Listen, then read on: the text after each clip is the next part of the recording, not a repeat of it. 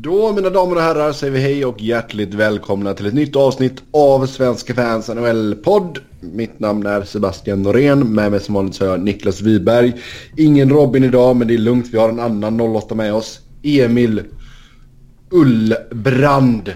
Jag skulle försöka komma på något smeknamn till det här som med ditt efternamn. Jag vet inte, Fåret kanske? Nej, fan. Det får du Den har, fan aldrig, kalla mig. den, har aldrig, den har du aldrig hört förut? Nej, jag hoppas jag aldrig hör den igen heller. Ja, men det var bra, då har vi den fastslagen här nu. På sociala medier och allting. Emil Fåret Ullbrand. Tack. Tack för att du vill vara med oss. Ja, det ska vi jobba in. Ja. Med tanke på att Emil är med oss så kommer det självklart vara Inte bli lite- slutspelsspecial. Nej, det blir lite Carolina, Carolina special blir det. Eh, får se vad eh, Emil tycker om eh, deras draftval och lite andra grejer. Men det kommer vi till lite senare i programmet. Men vår första lilla nyhetsstory här när vi går in på det senaste är ju Carolina-relaterat. Då man skickar Marcus Kryger och ett tredje rundsval till Arizona i utbyte mot Jordan Martinuk och ett fjärde rundsval. Emil, vad tycker du om den traden? Ja, det, eh, jag ser inget större problem med den traden med tanke på att Kryger inte alls blev vad man hoppades när han kom. Och, eh, han avslutade ju säsongen i AHL och med Charlotte så han hade troligen inte fått någon plats nästa år heller. Nej, alltså man har ju sett... eh, man följer ju en del Arizona-folk eh, och fansen där är ju ledsna över att ha tappat Martinuk som var lite av en fan-favorite. Men jag menar, jag tycker ju det är ganska glad att de... Såvida att kriget studsar tillbaka så får ju de den klart bättre spelaren. Ja, alltså det känns väl som den här traden lite så här win-win för båda lagen.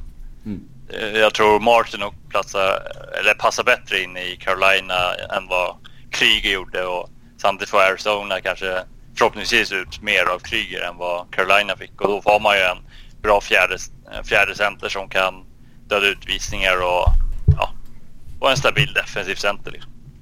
Ja, det blir en liten svensk maffia där nu. Kryger, Ekman Larsson och Hjalmarsson. Oh ja. Och så Kempe får vi hoppas på också nästa säsong. ja, han ska till Djurgården. Super Mario. Spelar slutspel med Tucson Roadrunners just nu. Sen, eh, ni har även fått en ny coach i Carolina, Rob Brendamore. Och sen eh, Don eh, Waddell, eller Waddell, som GM. Ja. Så lite förändringar på kontoret. Ja, det är full rulle där numera. Det händer saker mest hela tiden känns som. Fast nu verkar det vara ganska satt i sten hur det kommer att se ut där. Ja, en väldigt eh, hands-on ägare har vi ju fått eh, i alla fall en uppfattning om att det verkar vara nu i Carolina. Eh, Oh ja. Hur tror du det kommer gå med Brenda Moore? Ja, det, det är en bra fråga eftersom han aldrig har varit huvudtränare i varken NHL eller AHL eller något lag. Så det är hans första jobb och det är väl jag är inte så värst. Jag kan inte påstå att han var mitt första alternativ som eh, coach i alla fall. Det gick ju bra för Gretzky. Nej, vänta, det gjorde inte alls det. Men grejen är, ska man ta något positivt med för hela Keynes-grejen nu under Tom Dundon kommer ju vara olikt precis allting annat. Då kan det ju faktiskt finnas en vinning, i alla fall från hans eh, synsätt, att ta in någon som inte har liksom en, eh, en väldigt tydlig uppfattning om hur saker ska ske. Jo, precis. Det kanske Brynda Moore har ändå. Men liksom han har inte den erfarenheten och rutinen med sig. att Så här har vi gjort på alla andra ställen. Nu ska jag fortsätta göra så här också. Och så hamnar man i konflikt med en, en ägare som är olik alla andra verkar det som. Så du, men, du menar att Dunda vill ha en liten puppet som man kan styra? Ja men alltså det har ju Brynda Moore nästan hintat om att han kommer vara. Nu, Ja, nu ja. överdriver jag ju lite såklart men han sa ju nästan att Dundon kommer ju försöka göra line-up decisions och det är mitt jobb att uh, snacka bort hans argument liksom. Ja, jo, precis. Det är det är väl så han har uttalat sig därefter. ja. Men det verkar ju lite som du sa det här med att så ska vi göra tidigt. Det verkar ju som att Bill Peters var lite så. mm. när han var nu i Carolina att eh, han var inte så villig att lyssna på liksom, sina assisterande till exempel utan det var på hans väg man skulle köra och sen ja, om det var någon ändring så var det han som skulle göra det och inte någon annan. Mm. Nej, och sen vad man har läst lite så har väl Brinda Moore även om man liksom han har väl bossat för powerplay här har jag förstått nu de sista åren och det har ju varit kast. Inte så bra. Ja. Sen om det är hans fel eller om det är liksom spelarmaterialet som eller om det är Peters som Ja precis, man vet man säger ju att han har styrt men man vet ju inte heller hur mycket liksom Peter styrde honom i det. Ja. Det är ju alltid svårt. De, det är inte sånt de går ut med direkt utan det får man ju bara försöka läsa sig till och så. Men... Nej, och sen har man läst lite om att Brynda Moore mer var liksom en buffert mellan coachstaben, eller headcoachen snarare då, och spelartruppen. Mm. Att han kanske egentligen, det var Peters som styrde skutan liksom helhjärtat och Brynda Moore var bara någon bollplank mot spelarna liksom. Att han inte verkar ha lyssnat på honom heller när han kommer med någon idé. Och jag menar kommer assisterande med en idé och headcoachen har en annan idé. Då är det ju headcoachens ord som gäller liksom. Mm. Ja. Och de verkar ju inte vara överens om, eh, Någonting. om saker. Nej, speciellt det här med co-captain som Brinda Moore var helt emot medan Peters valde att köra på det. Och det är ju glad i alla fall att det försvinner till nästa år för det sa ju Brindamore direkt att det skulle ju bort. Och han sa ju att han gärna hade presenterat kaptenen på presskonferenser där men det gick inte så jag gissar att jag kan i alla fall gissa att det är Justin Williams som han syftar på att han kommer bli ny lagkapten nästa år. Mm. Kan det bli känsligt att plocka C1 från både Stahl och Folk? Ja, det, det är en bra fråga. Alltså, det beror väl lite på om eh, folk är kvar. För han snackas det ju ändå lite om att de kanske ska kolla eller mm. i alla fall så tycker väl fansen, eller vi supportrar att man borde i alla fall kolla möjligheten vad som finns.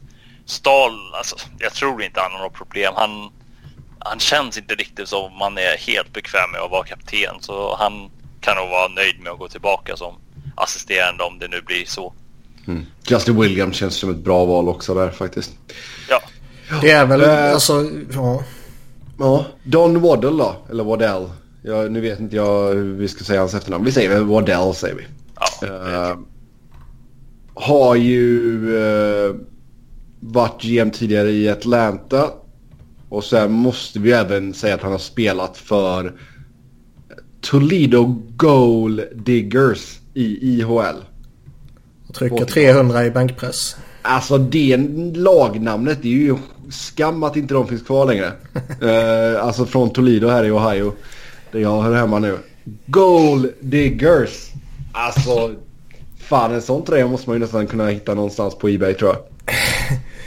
uh, det är ju intressant för Elliot Friedman släppte ju sina 31 Thoughts här mm, precis innan vi spelade in. Och uh, där nämner han ju att Eh, Tom Dundon hade snackat med Scott Howson också.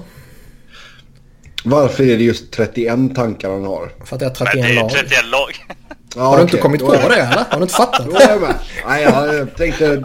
Jag gick med i tanken att det är 30 for 30, du vet den grejen. Nej, han hade ju 30 lag innan. Sen när Vegas kom in så var det tvungen att bli 31. Jag ska ha en mer. Ja, men det är bra. Har du aldrig fattat det alltså? Nej, det har jag inte tänkt på överhuvudtaget. Ja, oh, för fan. Bjuder på det. Ja, det får du fan göra. Ja. Men nej, men så jag menar.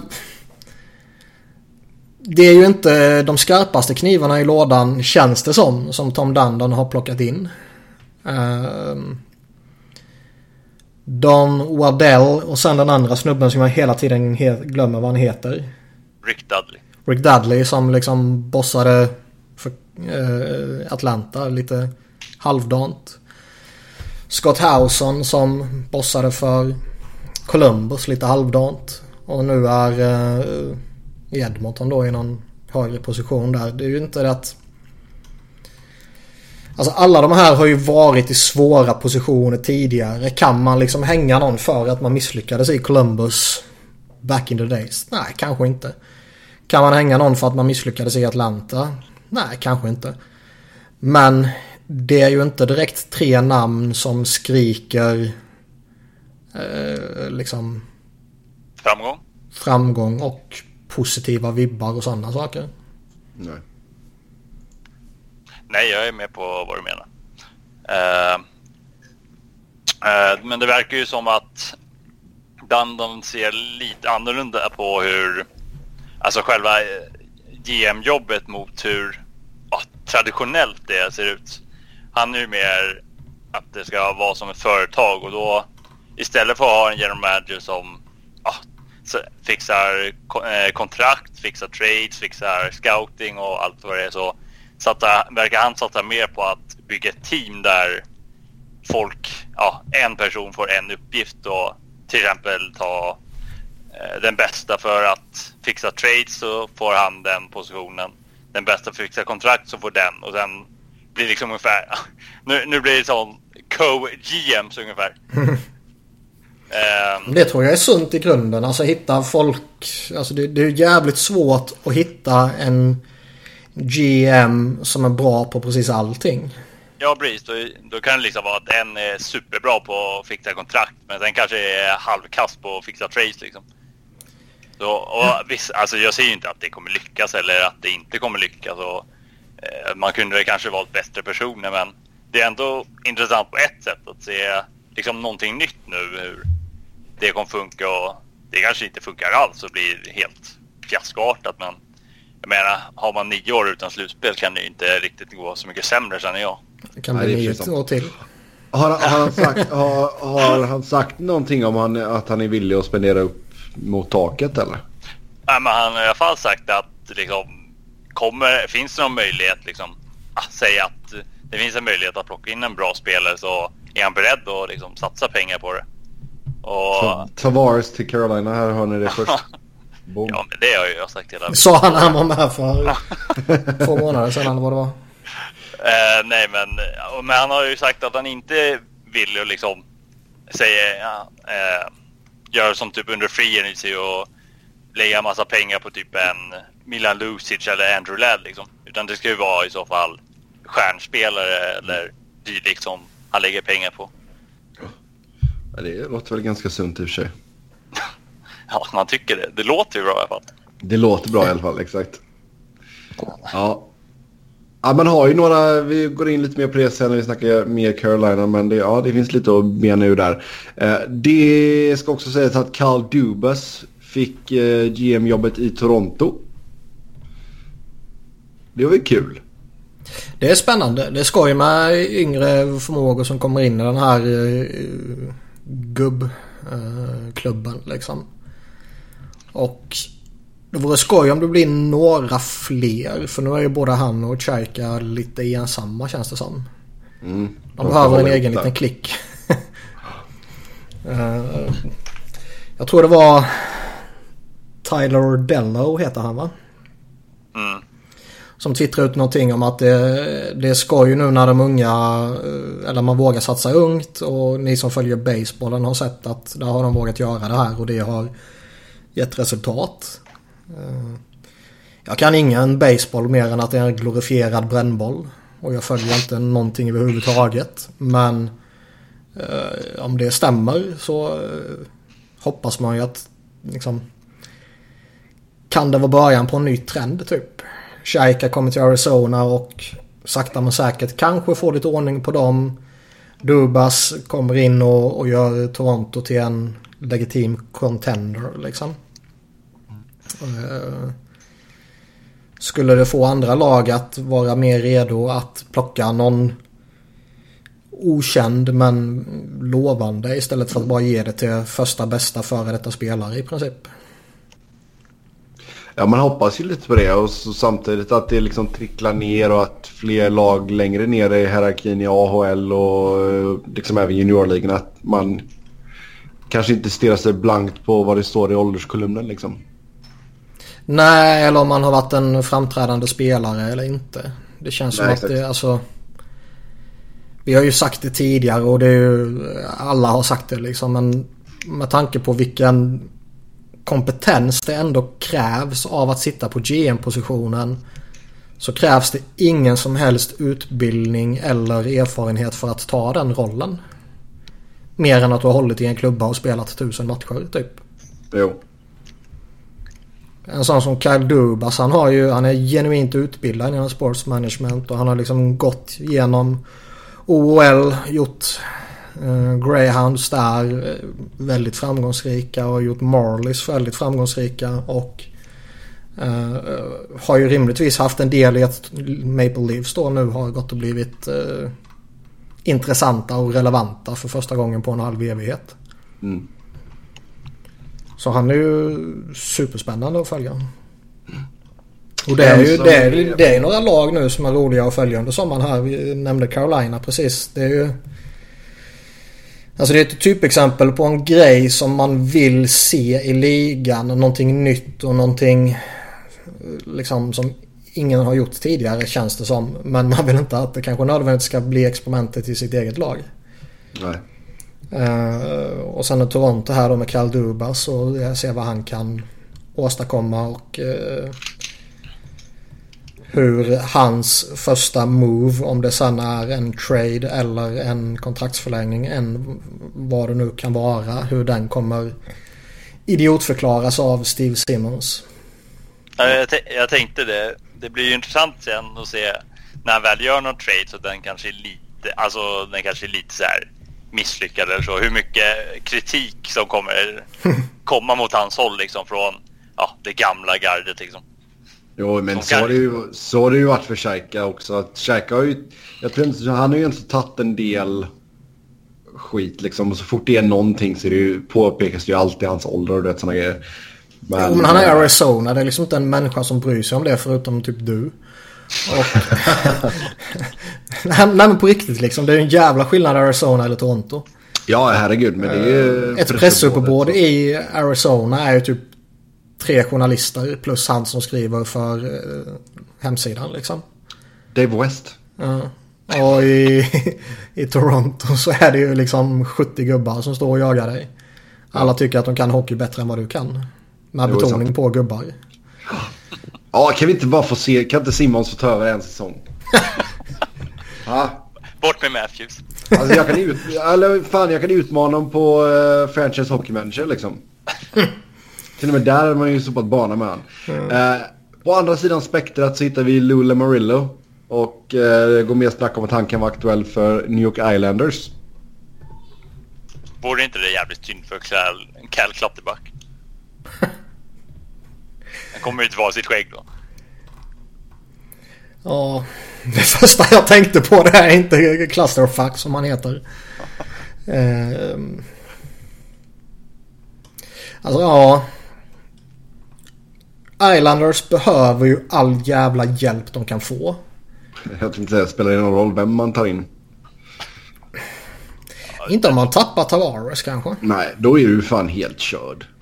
Uh, och frågan är ju, plocka in Uncle Lou här. Får det John Tavares att verkligen vilja vara kvar så mycket mer?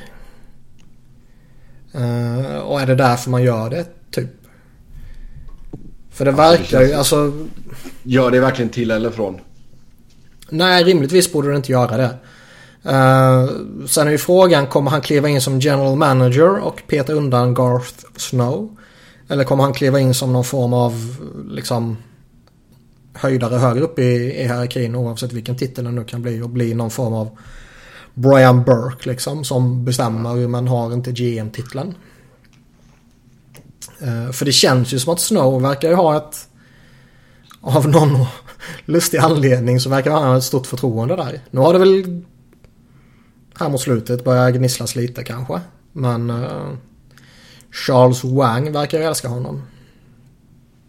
Wang. um, men som sagt, fin Uncle Lou där för att stabilisera och, och liksom uh, sätta lite sätta strategin liksom för hur klubben ska göra. Det känns som att det borde kunna gynna dem. Mm. För de har ju varit misskötta. Jo, det har de. Absolut. Ja, alltså sämre än Garth Snow kan man väl inte göra typ. Känns det som. Om man inte heter Peter Chiarelli. Typ. Ja, Done what. Ja, det med. ja just det. Just det. Eh, En annan gubbe i ligan det är Joe Thornton. Och eh, han säger att han vill vara kvar i San Jose och att han är villig att gå ner i lön. Och det eh, kändes väl inte som någon direkt eh, högoddsare direkt.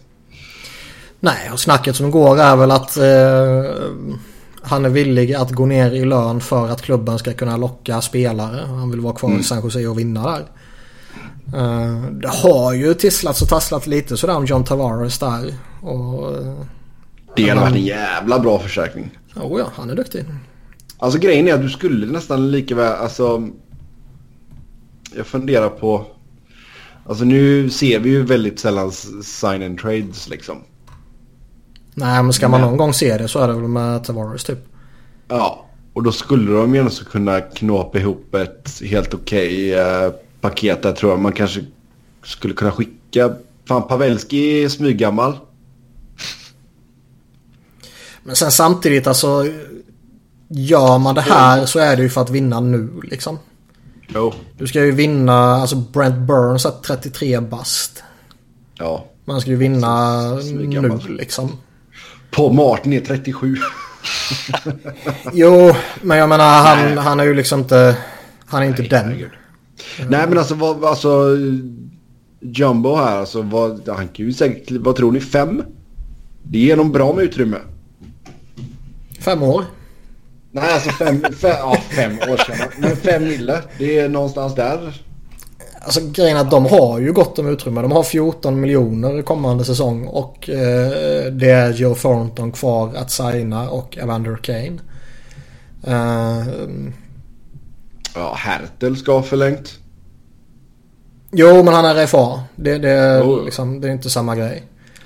Eh, och jag tror att de kan nog skaka fram lite utrymme till också. De har ju någon back de kan för några miljoner där som de kan skicka iväg om man vill det i en Brown eller Dillon eller något sånt där. Och skaka loss ännu lite, lite utrymme. Jag tror att vill man så kan man nog skicka ut Aaron Dell och skaka loss två miljoner där liksom. Vill man verkligen det? Ja, om du behöver två miljoner för att signa John Tavares. Jo. Och jag menar, de var ju efter Erik Karlsson också. Så de har ju uppenbarligen har de ju en... Eh, vad ska man säga? En plan för att vilja göra någonting kortsiktigt. Jo.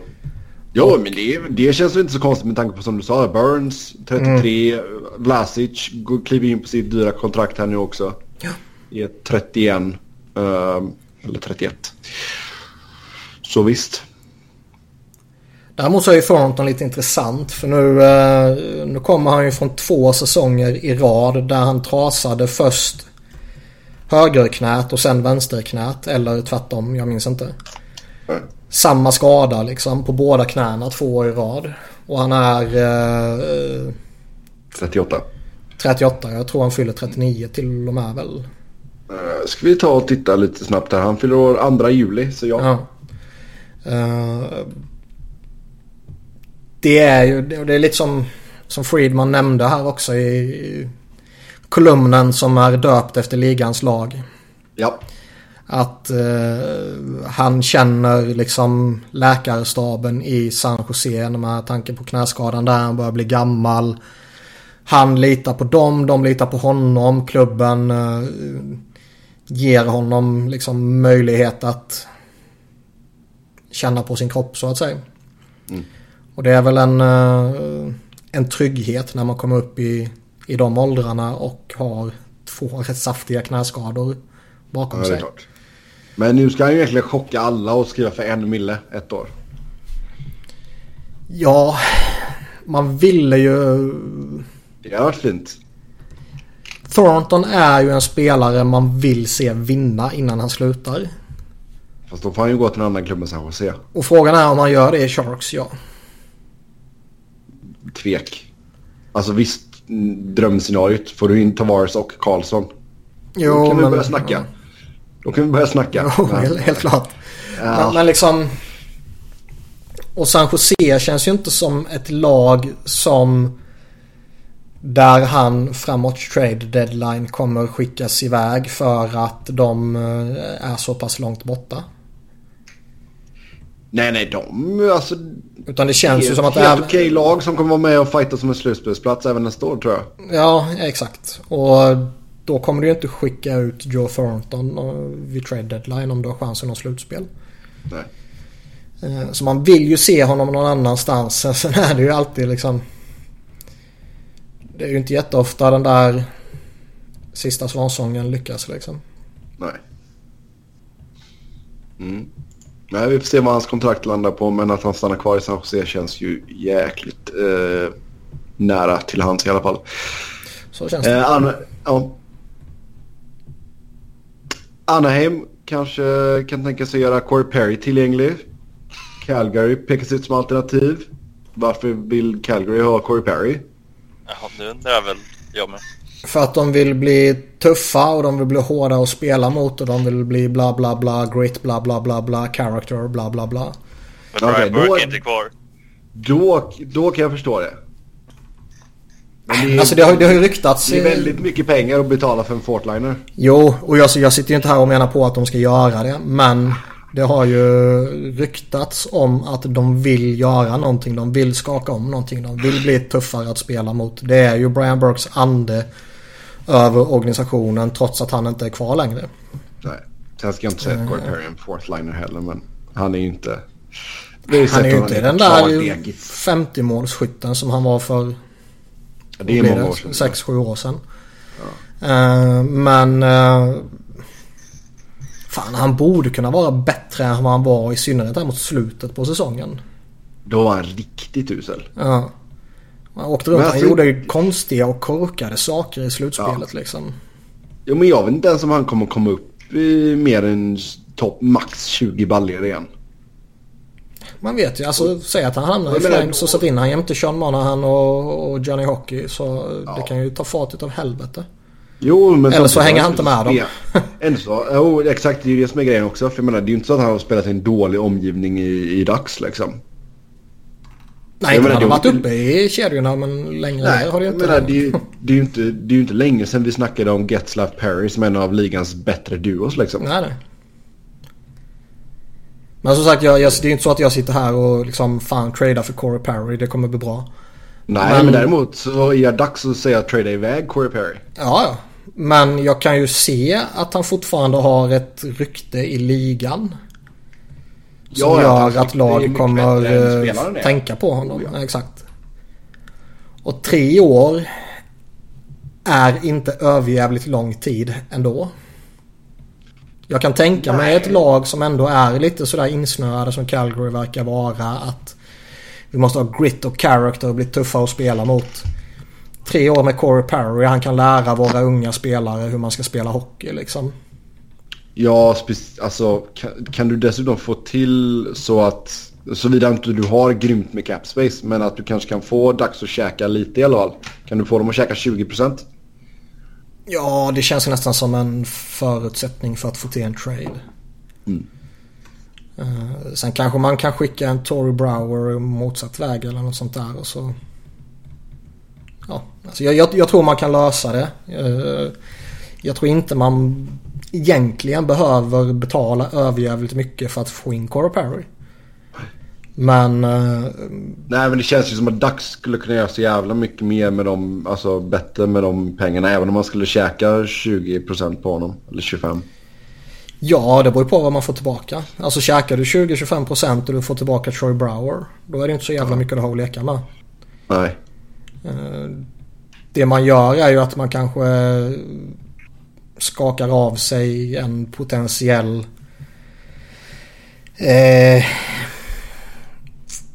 inte konflikt ska jag inte säga men liksom problematik när Corey Perry måste placeras i fjärde kedjan för att alla andra är så mycket bättre och så vidare. Och så har du ändå din dyraste spelare och eh, tidigare stor målskytt som härjar omkring med Uh, Derek Grant i fjärde kedjan liksom.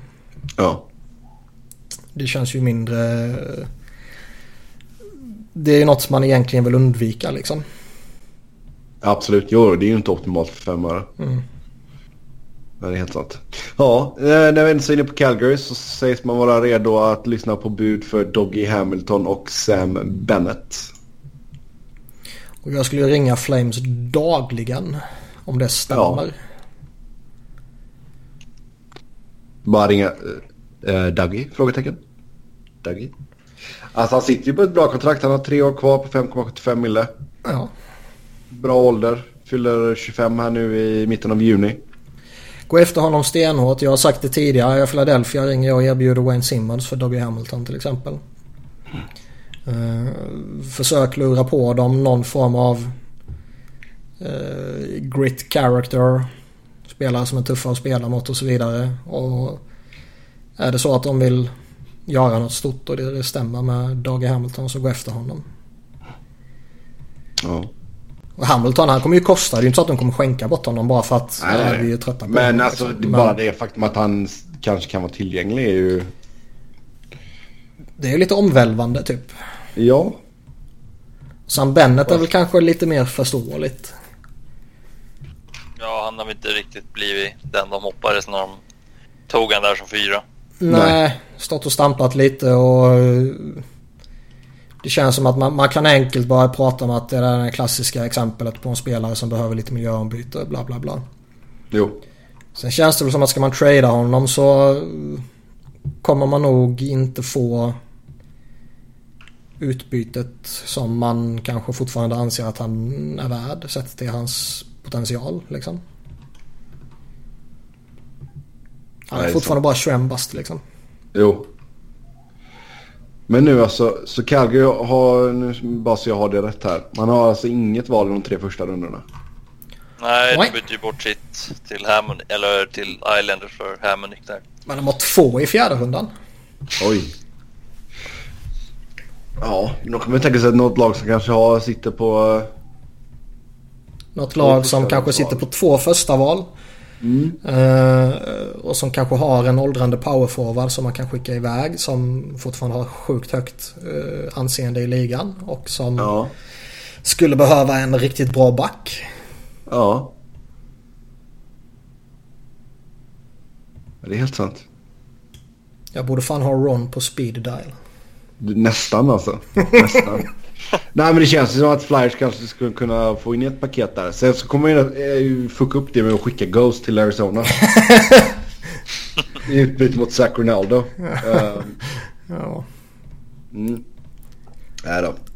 Men eh, visst, alltså det är Dogge hade jag ringt på dagligen som du säger och Sam Bennett, ja det är nog värt en chansning i alla fall. ja. Sen eh, nytt snack om att Montreal kommer att offra Max Pacioretty. Vi vet ju alla att det enbart är hans fel att Montreal ligger där de ligger. Ja. En korrekt analys. Ja, Det är du Det- och Mark Bergevin som gör den analysen. ja. Galchenyak är också eh, på shitlistan också. Han är inte... Han har inte heller rätt, rätt character. Men det är ju alltså. Vi har ju pratat om han jättelänge och man säger samma sak hela tiden känns det som att de har bara väntat på en möjlighet att ge Shea Webber C1. Jo. Sen han jo, kom men det, dit och, och- jo men det är ju det som är grejen också. Det, så det, efter den här säsongen så Pacioretty i UFA. Det finns inte en chans i helvete att han skulle resigna där. Nej för fan. Och han sitter på ett av ligans bästa kontrakt nu. Alltså skicka honom till en contender som ligger tight mot, eh, mot taket och man får ut ett år med Max Pacioretty på 4,5 miljoner. Det är liksom... Det är en bra jävla målskytt man får in där. Ja. För några miljoner mindre än vad han borde kunna vara värd liksom. Oh ja. Som man kommer få nästa sommar. Jo. Mm. Eh, så jag skulle definitivt kunna gå efter honom. Jo men han ryker och sen så ger de eh, C till Webber. Det låter ju ganska logiskt. Ja, man har ju bara gått och väntat på det. Ja. Och det är ju lite så. Jag gillar ju inte när man plockar C1 från en spelare sådär bara. Det har jag ju sagt många gånger tidigare. Utan ska du, Ska du plocka set från en spelare så måste du trada honom. Angående Carolina-snacket vi hade tidigare och som vi återkommer till. Uh, jag gillar inte den situationen. Det är en annan grej om, om Pacioretty eller Jordan Stahl eller vem det nu skulle kunna tänkas vara. Eric Desjardins när han var i Philadelphia till exempel. När man själv går till klubben och säger att Nej, jag är inte helt bekväm med set. Jag, jag vill inte riktigt ha det. Jag tror att någon annan kan göra det bättre. Mm. Då behöver man givetvis inte dumpa iväg honom liksom. Eh, men om du liksom anser att du ska slita set från honom. Då måste du ju trada honom anser jag. Ja. Mm. Sen uh, Ilja Samsonov har signat sitt entry level-kontrakt med Washington. Uh, de signade ju en hel drös med spelare här.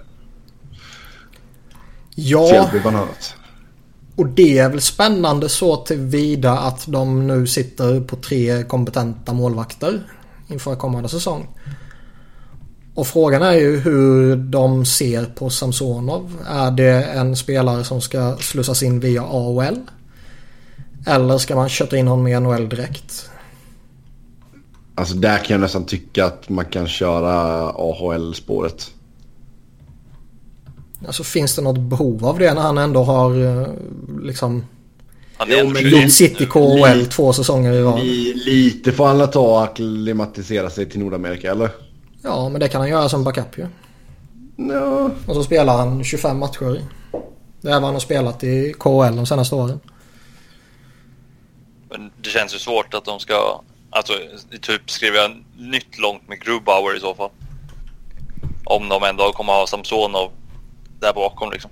Nej, jo. det känns liksom att Grubauer, även om det inte gick så jävla bra för han i slutspelet här nu i början, så känns det ändå som att om det är något lag som vill gå efter en målvakt så kan han nog ligga rätt högt på de där listorna. Mm. Och det känns som att, ja då kanske man ska casha in på det. Eh, och få någon prospects eller någon pick eller någon roster player eller vad det nu kan vara. Och låta Samsonov som är jättebra, sjukt hypad med rätta uh, gå in bakom Holtby. Ja, eller så har du att han studsar lite upp och ner. Ja, men då är det liksom, ska han, då är det beroende på eventuell skada och grejer på Holtby eller Grubauer. Och är Grubauer intresserad av att signa ett ettårskontrakt ja, alltså, bara för att Grubauer vara... kan du väl casha in på. Jag säger ja. du får la köra som Sonov och Copley liksom. Ja, det menar de två. Jo, det kan man väl göra. Ja. Men, men jag tycker ändå liksom att är Samsonov backup och de lägger ner det här tramset med att spela Braden Holtby 70 matcher som de ju ser ut att göra efter den där säsongen för några år sedan. Så har han minskat och minskat och minskat. Och har du då en Samsonov, låt han spela 20, 25, 30 matcher vad han nu bedöms vara redo för. Och så låt dem pusha varandra i så fall. Jo, det skulle väl funka. Men uh, oavsett så vill man ju att han ska komma över. Det är ingen idé att låna ut honom liksom. Nej, han har gjort sitt i KHL nu tror jag. Ja. Om han inte yes. åker över och misslyckas och vänder tillbaka såklart. Men uh, han känns jävligt duktig. Ja, uh, ska vi ta några tankar om uh, VM som uh, vi hade ju här? En ja. grej som kom i Friedman gick ut med också var ju att Edmonton har kollat läget med Kowalczuk. Okej. Okay. Kör Shirley, kör bara. Han ska dock inte varit sugen. uh, ja. Yes. Uh, det är bra. Vilket, eller nu vet jag inte. Det han bara skrev att it won't happen. Om det sen är Edmonton som tyckte att han var lite för dyr. De har ju... Det var lite andra dyra kontrakt. Ja, exakt. Eller om det var Kowalczyk som skrattade och sa dra åt helvete. Ja. Eh, så är det ju ändå liksom... Vad fan skulle han kunna göra jämte McDavid? Mål. Förmodligen. Och... Mm. Eh, det Milan Lucic inte kan göra. det som Ty Rattis farfar kan göra. Mm. Eller vad han nu sa. Men som Milan Lucic inte kan göra. Um, men det ska bli skoj att se vad Kowalczyk signar för. Om det är liksom så att Edmonton faktiskt ansåg att ja, det är lite för mycket. Det kan vi inte riktigt ta på oss när vi redan har de här andra långa kontrakten. Eller är det så att uh, Det var han som trots McDavid inte ens ville gå till en shitshow som är Edmonton. Ja. Ja, vi får se. Kowalczyk får ju ta, han får ju fan ta och släppa en bok efter allt det är över här tycker jag. eh, VM då. Sverige toppar grupp A, fyra vinster på fyra matcher. 19-2 i målskillnad. Ja, Eh, ryssarna ligger tvåa. Tre vinster, en övertidsförlust. 23-4. Sen har vi Schweiz, Slovakien, Tjeckien, Frankrike, Österrike och Vitryssland sist. som sparkar coachen mitt under VM. Den är Ja. alltid fin. Gamla. Carolina-coachen. Dave Lewis. Ja, just det. Eller coach, men han var assistent i alla fall. Ja, den är ju lite fin faktiskt. Eh, sen eh, grupp B, USA etta. Kanada tvåa, Finland trea. Sen har vi Lettland, Danmark, Tyskland, Norge och Korea. Syd- Sydkorea. Ja, Korea Två var bra idag. 2,29 i målskillnad för eh, koreanerna. 3.42. Ja, de torskar 15-1 idag. Oj! Ja, den är Tret- ju... nej, 13-1 var det. Förlåt. Men ja, det är inte så mycket bättre. Nej. Men de tog ledningen. Halva matchen vunnen. Ja. Jag tycker det... Det var ju en match man såg fram emot på förhand. Det var ju Kanada-USA och den spelades första dagen. Nu är det ju bara att vänta in slutspelet. För man vet ju att de här stora länderna kommer ju gå till slutspel. Men vadå Danmarks eh, seger över Finland var väl fin? Skiter fullkomligt i Danmark. Ja. Jag fullkomligt i Sverige också var- för den det var delen. lite Men jo, det är väl alltid skoj såna värdnationen i synnerhet om det är en mindre. Eh, tar en fin skalp, absolut. Men det är inte Danmark man tittar på liksom. Utan man vill ju se Kanadas stjärnor, man vill ju se USAs stjärnor, Finlands uh, unga lirare de har tagit med. Ryssland har ju alltid några intressanta spelare. Tjeckerna har plockat med några eh, av sin nya generation som alltid är skoj att titta på. Och i Sverige är det väl typ första kedjan som har varit värt att eh, liksom ägna tid åt. Mm. För den har ju faktiskt varit jättebra på riktigt. Jan Max och Raquel ser ju jävligt fräscha ut. Oh ja. Och nu får de ju in uh, Nashville-trion också i Forsberg, Arvidsson och Ekholm. Så det spetsas ju till lite det där laget. Ja, är det klart? Ja. Ja. Fan vad fint. Jag tror det är klart utan att vara officiellt från förbundet så att säga. Ja, okej. Men eh, media säger att det är klart så de, de har väl sina källor liksom. Ja. Eh, jag tror till och med Forsbergs tjej hade bekräftat på Instagram eller något sånt där. Ja, okej. Ja, men den är alltid bra. Då Det vet är alltid, då, då är det officiellt. Då är det sjukt officiellt. Ehm, och jag menar det behövs ju för utöver den där första kedjan så har det ju inte varit jättemycket positiva saker från forwards.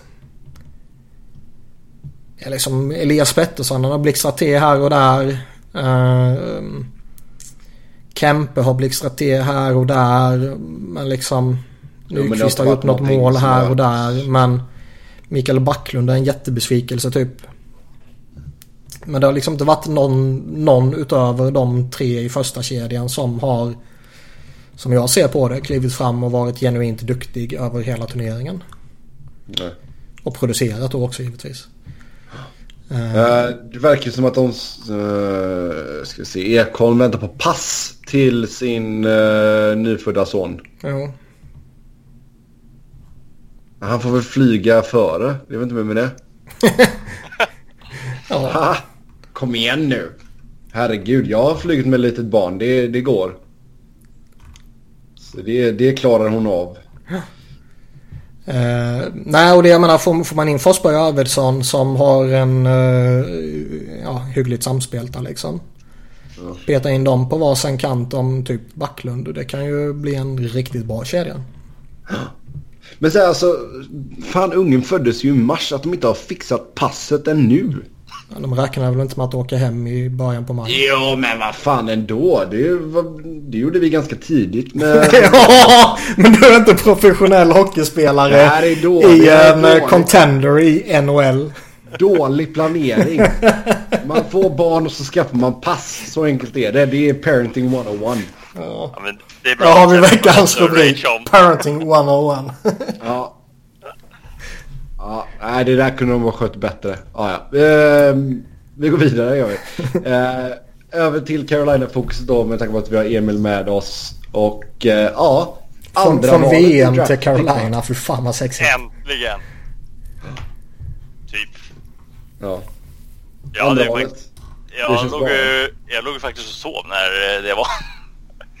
Jag hade inga förväntningar på att det skulle gå som det går så jag låg och sov och sen vaknade jag av att eh, jag hade massa notiser på telefonen och det var ju precis innan ja, topp tre skulle lottas ut då.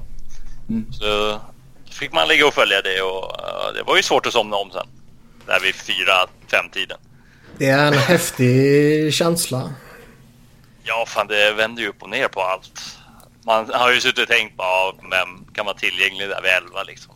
Ja. Nu är plötsligt så sitter man där med mm, troligen draftens bästa forward istället som kan ge en helt annan... Eh, ja, en, ett helt annat lag liksom. Men du tycker att man ska behålla valet? Det är ingenting man ska Eh, ja. skicka iväg? Om man inte får något här likvärt med liksom, ja, säg en Patrik Line eller någon sån spelare då ska man ju behålla det för är det någonting som Carolina har saknat i hur länge som helst så är det ju en riktig så här impact forward liksom. En stjärna som kan ta laget till nästa nivå liksom. Man har tillräckligt många liksom ja, ja, hyfsade forwards liksom som kan vara komplementer men man har ju saknat den här sista pusselbiten. Så. Nu när man väl har chansen att ta det så är det ju bara att köra. Anser jag. Jag har förstått att det är Sveshnikov du vill ha. Eh, Väldigt mycket ja. Av det man har läst så är det svårt att inte vilja ha honom. Man har läst här comparisons med Marian Hossa och Ovechkin till viss del och ja, det är mycket man... Det är svårt att ogilla det man läser. Nej, så är det ju. Jag menar, han har ju i många år varit hypad och det har ju många år varit liksom Sveshnikov eller Dalin. Vem kommer ta det där klivet och, och liksom gå förbi den andra så att säga om någon kommer göra det. De två har ju gått head to head i många år.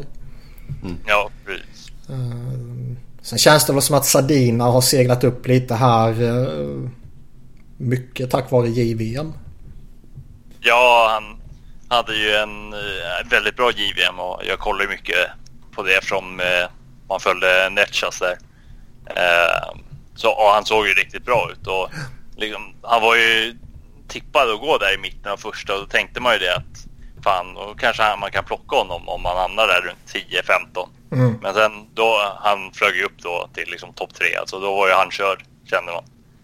Men nu, ja, alltså nu, folk skriver ju att det är ju liksom inte kanske superstor skillnad mellan de två egentligen. Det beror lite på vad man vill ha för spelartyp. Liksom om Sadin är ju mer den här renodlade snipern medan Svesjnikov är lite mer liksom allround i sitt spel. Mm. Så man, man kan väl inte egentligen gå fel på någon av de två känns det som. Men jag tar ju hellre Det, det är väl lite, alltså lite liknande som det var med Hischier och Patrick. Där du vet att du kommer få en jävligt bra spelare men de är lite olika. Du kommer nog inte få fel. Så att säga. Nej, men ändå. Nej, alltså det är väl bara lite mer vad som passar in i, i ditt tänk och vad du vill bygga för lag liksom. Men Ja, visst, två bra det absolut. sättet. Ja, alltså det känns väl att eh, de vill att han ska gå, alltså tar de Svesjnikov så går väl han rätt in eller? Eh, ja, det skulle jag tro i alla fall. Alltså han lär i alla fall få, säg de här nio matcherna liksom. Ja. Känns Han har ju- en plats att förlora kan man väl säga. Jo. Men det var ju någon som hade lagt upp här en länk på 17-åriga spel, eh, forwards i OHL sen ja, 99-2000. Då är det Patrick Kane, Tavares, Stamkos och McDavid som är bättre i goal per game sen dess. Det är en helt okej okay, uh, liten lista där. Det är som upplagt för att någon kommer floppa. ja. Men det, det är de två. Det finns inte någon eh, chans eller risk att... Liksom... Typ Brady Tatchak blir ja, tagen där. Ja, eller Quinn Hughes. Liksom, han är ju, ja, tror jag, nej, jättehårt på till exempel. Ja, det tror jag. Men de kan inte plocka en back med det här då. Och tappar jag allt som finns här. när de har plockat backar med alla utom typ förra årets första val. Har de ju bara plockat backar. Mm. Det är väl det minsta jag ser att de behöver just nu. Mm. Nej, Dundon vill nog ha något sexigare än en back tror jag. Ja, vill han ha en ryss då? Om man ska vara lite fördomsfull mot honom utan att ha någon koll på honom överhuvudtaget. Känns det inte som att han vill ha en hårt kämpande, liksom tufft spelande amerikan i Brady Tkachuk? Ja, alltså det känns som den där, alltså det där citatet har blivit lite förvanskat. Alltså, Nej! Jag, jag förstår ju att folk, vad folk läser in när han säger så, men han nämnde ju liksom att Sebastian Aho var ju typ den med mest liksom toughness i laget. Och han är väl inte den man kanske tänker på med tanke på hans storlek. Utan det är ju mer ah, mental karaktär eller så som han vill se. Och det kan jag köpa också för man har ju sett hur många gånger lag har fallit igenom sista året så fort det liksom kommer en motgång så bara rasar i allt i fem, sex matcher och mm. säsongen försvinner. Mm. Så ah, nej, jag hoppas ju inte att Takshak eh, blir tagen som nummer två. Och nu säger ju han att han ska stanna på college nästa år så då kanske han blir lite mindre liksom, intressant att ta där. Mm. För det kan säkert göra att lagen kanske ser lite mindre på honom eftersom han inte kommer ge någon eh, påverkan direkt utan ja, dröjer nog ytterligare år innan han kommer. Mm. Ja, det är intressant. Alltså just om vi skiftar lite fokus då till ägaren Tom Dundon. Uh, alltså vad du läst dig på alltså, från hans bakgrund inom uh, liksom affärer och sådana grejer? Uh, han var ju på där Santander, ja vad det nu heter. Det är väl någon bank va? Om jag inte har fel. Uh, Frågar du mig? Det, det, är du som är Carolina-expert. Ja, du det, fråga oss frågor. De, de är ju bank i USA. Jag har ju ingen bank i USA. Eh, men han var ju med där och sen sålde han väl det. Hans procent där och blev väl miljardär på det. Och sen har ju start... Eller, jag vet inte om han startade eller köpte in sig i Topgolf som är ja, golfföretag. Som ja, har expanderat stort. Okej, okay, en, en, spansk bank är det? Banco Santander? Ja, okej. Okay. Uh, eh, ja, nej det är liksom det är ungefär det jag har hittat när jag kollar upp lite. Okay. När det var som mest. Jag ska inte säga att jag är expert på affärsliv liksom. Nej, han äger en golfklubb i Dallas. Det med. Ja. Uh, nej, men med, med nya ägare så fick man från att ha ligans mest ja, ägare som inte brydde sig om någonting så fick man den som bryr sig om allt ungefär. Liksom, från det ena extrema till det andra. Mm. Kommer han bo kvar i Texas eller kommer han flytta till North Carolina? Uh, jag vet inte om jag, jag... Han är ju väldigt mycket i North Carolina. Han var ju på mycket matcher där. Och, så jag vet faktiskt inte om han har köpt dem. Men det känns som han i alla fall kommer spendera huvuddelen av tiden i Carolina under säsongen. Så han lär ju ha köpt, köpa någonting under sommaren om han inte redan har gjort. Det känns som att han har råd att ha två hus. Ja, något sånt här övernattning, övernattningsslott liksom. ja, inte, inte bara lägenhet liksom. Nej, nej, nej, herregud. Det funkar inte. Det måste vara åtta sovrum och tio badrum, vet du. ja.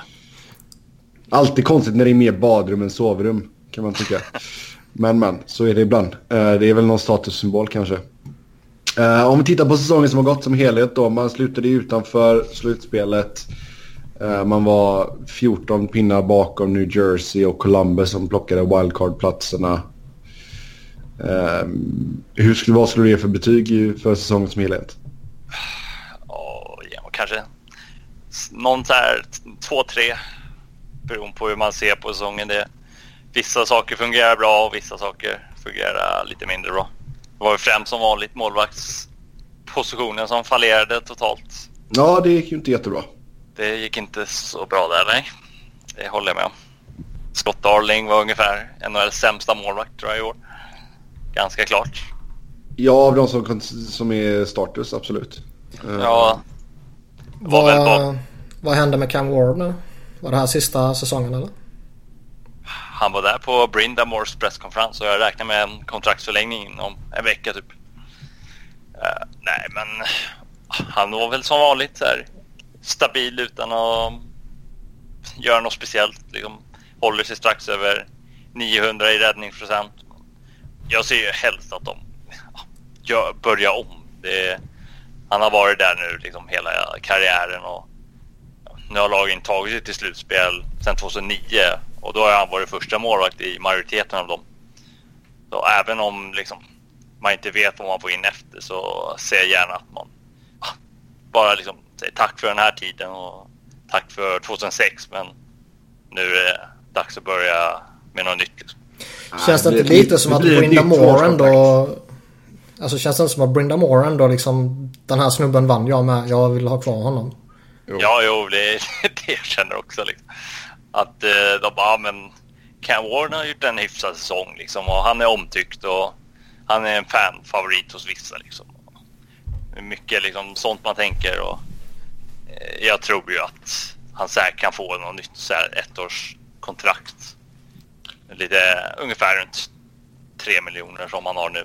Ja. Men hur ska, man göra, hur ska man göra med Darling egentligen? Alltså, ska, vågar man ge honom en till chans eller ska man bara köpa ut honom? Ja, som, ja, han stod ju i VM idag mot Korea och det målet var ju inte vackert att se. Det är ungefär som han har sett ut i NHL också. Mm. Uh, jag, jag, skulle inte ha något problem att antingen köpa ut honom eller bara begrava honom i AHL nästa år. Liksom. Men det, alltså, det känns som ett väldigt stort risktagande att gå in med honom som en av två målvakter. Oavsett jo. vem man har liksom bredvid honom. Ja, alltså, alltså, nu vet inte jag hur det ser ut på uh, uh, prospect-fronten på målvaktens-sidan heller. Men det är väl ganska många unga målvakter va? Ja, man har ju sett Delkovic har ju varit första målvakt i AHL i år. Och det är väl han i så fall som skulle kunna ta steg upp, men... Ja, jo, men alltså vill man, vill man... Alltså då får du typ sätta Darling på bänken i AHL. Ja, alltså det var typ där. 1A, 1B. Ja. Typ där. Du vill uh, inte sabba för någons utveckling där nere heller liksom. Nej, så är det ju. Man vill ju inte låsa någon med att sitta bakom Darling för att han ska försöka få upp någon sorts självförtroende. Nej, skit i hans självförtroende. Känns det inte som att han får en säsong till?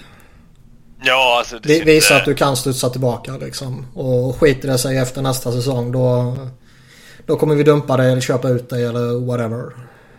Ja, alltså det känns ju som att det kommer bli så eftersom man inte har någon liksom självklar att plocka in och det var inte jättemycket spännande namn som kommer att bli liksom free agents nu under sommaren heller. Det är ingen första målvakt som kommer ut på marknaden. Nej, och man är väl lite skotträdd där också. Att man, det är ju inte så att man kanske köper ut Darling och sen bara nu ska vi ge Philip Grubauer ett fyraårskontrakt. Nej, det är väl risken liksom. Man vet ju inte vad man får av de där. Och... Man hade ju lite förhoppningar där när det gick kallkast för Washington att man kanske kunde sno typ Holtby där när han var som mest i kylen. Eller mm. frysen eller vad man ska säga. Ja, frysen brukar man väl säga. Ja, kylen kan man också säga. Kylboxen. Frysboxen. Ja, frysboxen nu. Men nu, nu uh, tror jag inte det är så värst aktuellt. Nej, han har spelat bra, spelat upp sig rejält här nu. Så ja. Mm, ja, det är intressant. Uh, fler och fler lag ringer på Jeff Skinner, säger Friedman. Mm, jag såg det. Och Skinner är ju en sån svår... Han, han gör ju sina... Han gjorde en sämre säsong i år, det är inte så mycket att säga om. Och han har ju haft... Det har varit så svårt att hitta någon liksom som ah, kan spela med honom för han är liksom väldigt... Väldigt egoistisk. han måste vara en av NHLs mest egoistiska spelare för liksom, han kan ofta bara borra ner huvudet och köra dem på mål. Och använder sina eh, spelkamrater så ofta. Så han har ju mest spelat med typ Derek Ryan och Lee Stempniak i år. Då och, förstår jag att han går själv. det är med, men ja, alltså, och han går ju in på sitt sista år nu, nästa år. Eh, och frågan är ju dels om han vill förlänga med, efter, efter alla liksom, år där han har spelat utan slutspel och framgång. Liksom. Och sen liksom hur, ja, hur mycket vill han ha om han vill förlänga? Och kommer han vara värd de pengarna? Uh... Nej, det är väl möjligt. Men alltså ska man... Det är kanske är läge att hålla på honom till deadline då. Ja, det är ju det. Alltså att man kan göra det.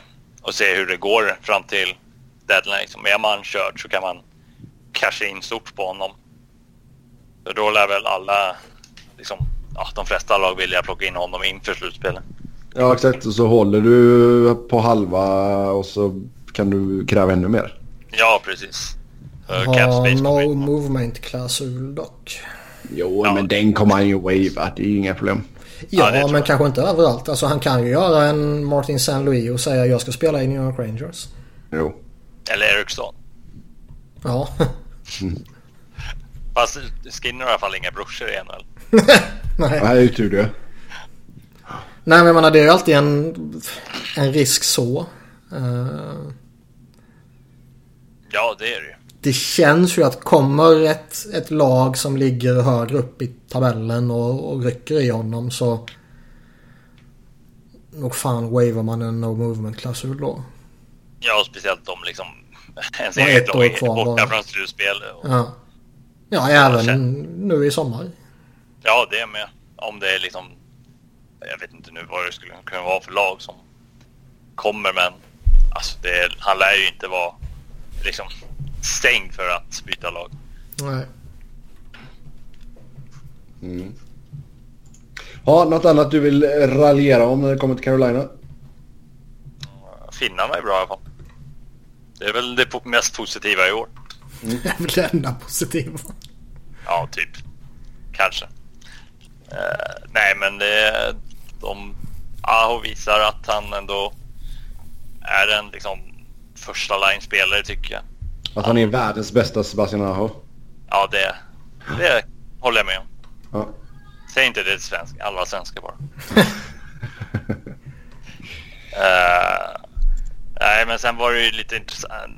Det var ju mycket snack där uh, ungefär innan Ron Francis blev uppflyttad där i mars strax efter trade deadline att uh, Bill Peters vägrade ju spela med ja, de eh, Francis plockade upp från Charlotte typ eh, Valentin Stykov och Lukas Wallmark som ändå gjorde riktigt bra säsonger i AHL.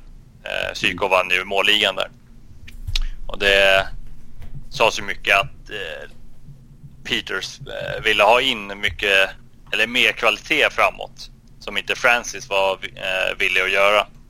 Och sen när Stykov väl fick chansen sista tio matcher. Då gjorde han ju ändå tre mål och sju poäng totalt.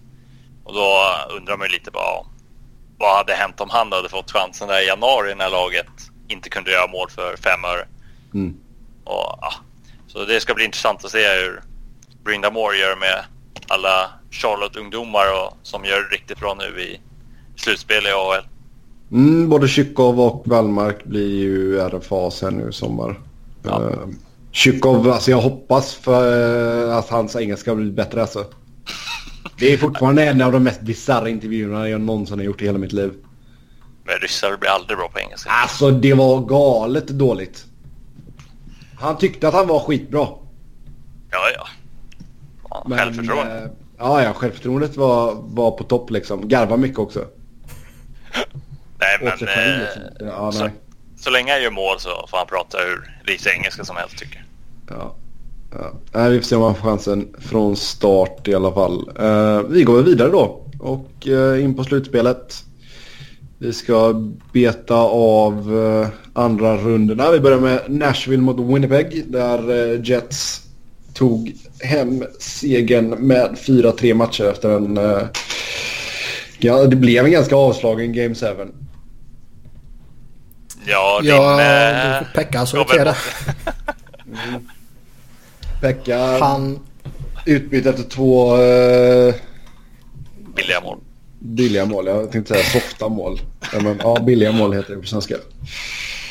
Han blev ändå plockad tre av matcherna här. I Ja. den här matchserien.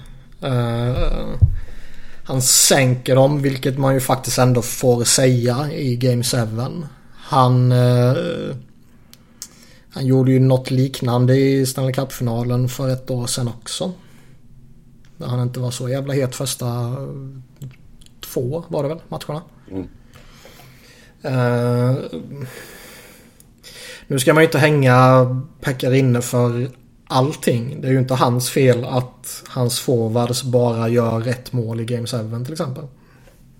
Nej. Men de där två målen man släpper in där nog fan dödar det laget till rätt stor del.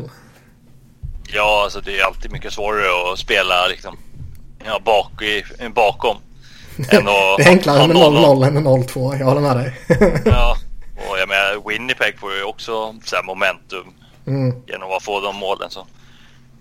Ja, man får nog sätta mycket av den matchen på Rinne tycker jag. nog. Nej, det är...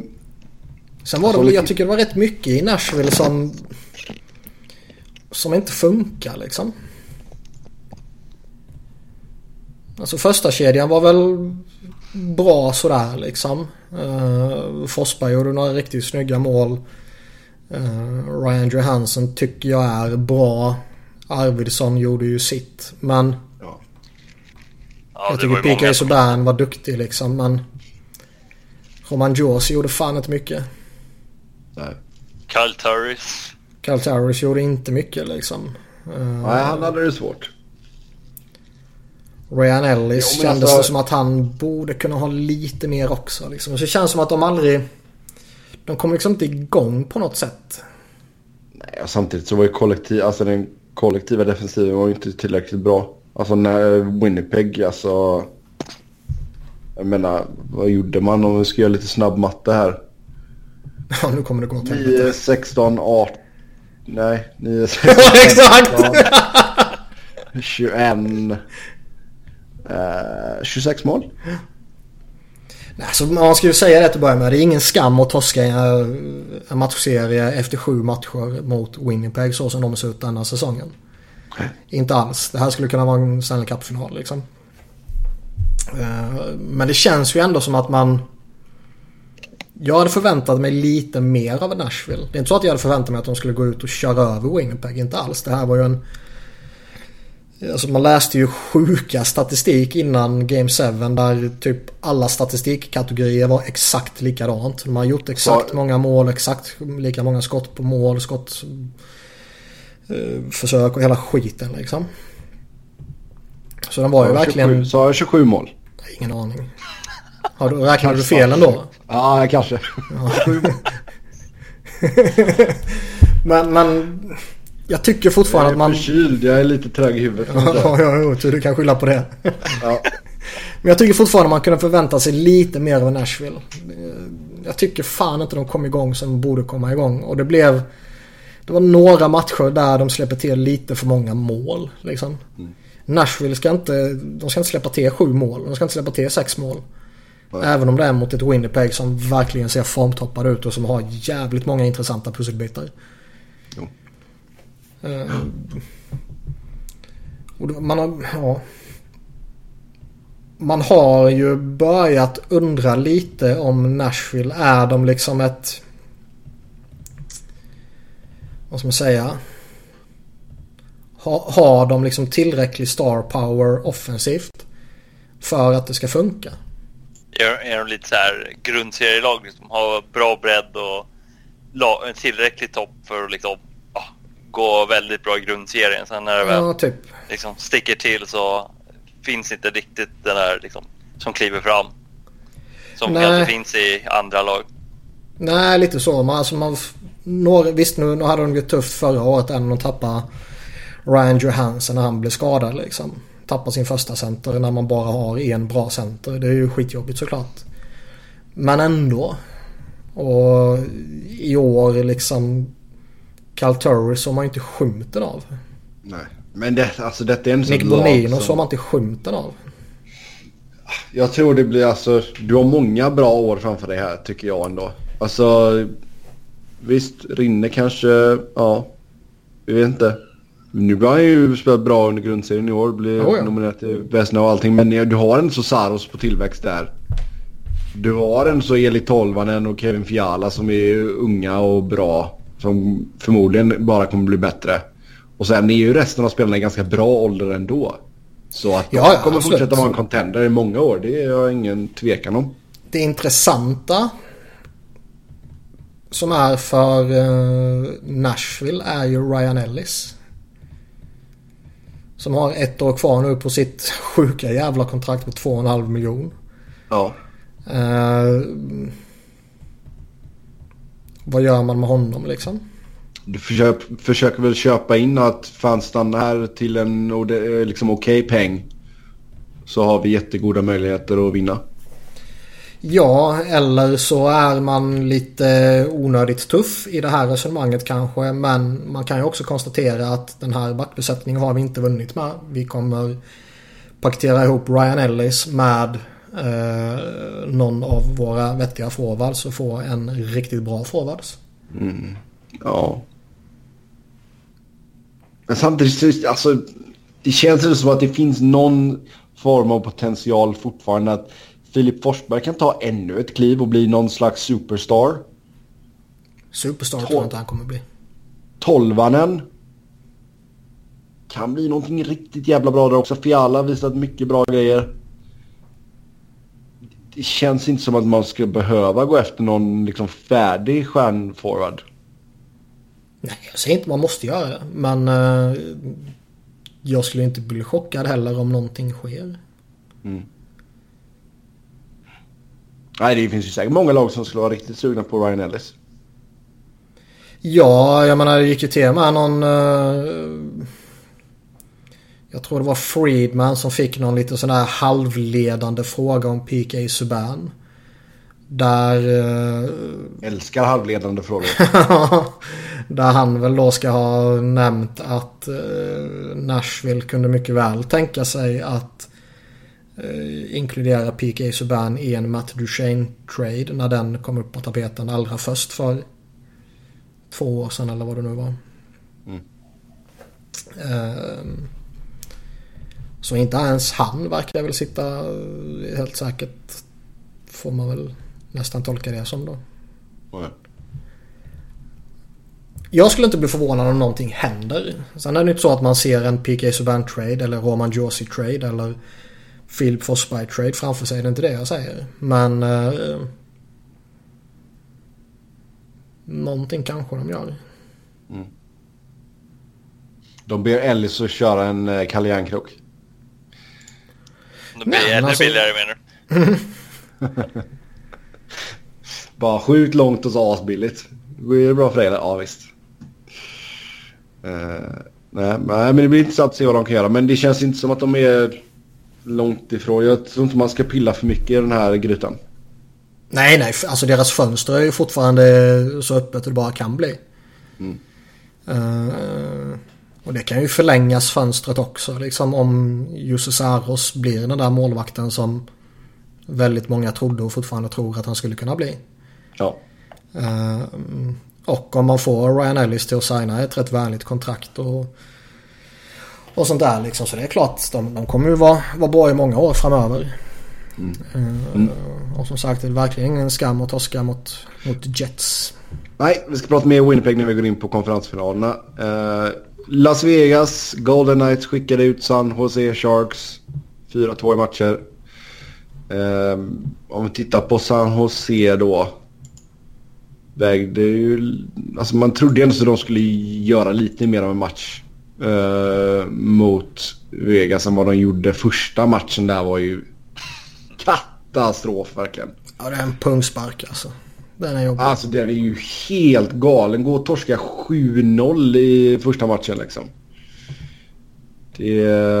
Alltså skulle, skulle man torskat match två också som ju uh, två förlängningsperioder där. Då är det ju... Mm. Då kan man ju kollapsa fullkomligt sen ju. Jo. Ja, det är absolut visst. Det är bra om de sitter tillbaka och vinner i dubbelövertid. Men alltså... Det sätter ju ändå så tonen lite för serien när du går in och torskar med 7-0. Ja, alltså man... Och jag menar att du man ska nollad, fan inte torska så Du blir nollad stort. i tre av matcherna. Ja, nej det är Sen visst, Joe Thornton var borta men ska man kunna väga så mycket mot en 38-åring som är borta? Nej. Även om, man är en av tiden, ja, även om man är en av tidernas bästa playmakers liksom.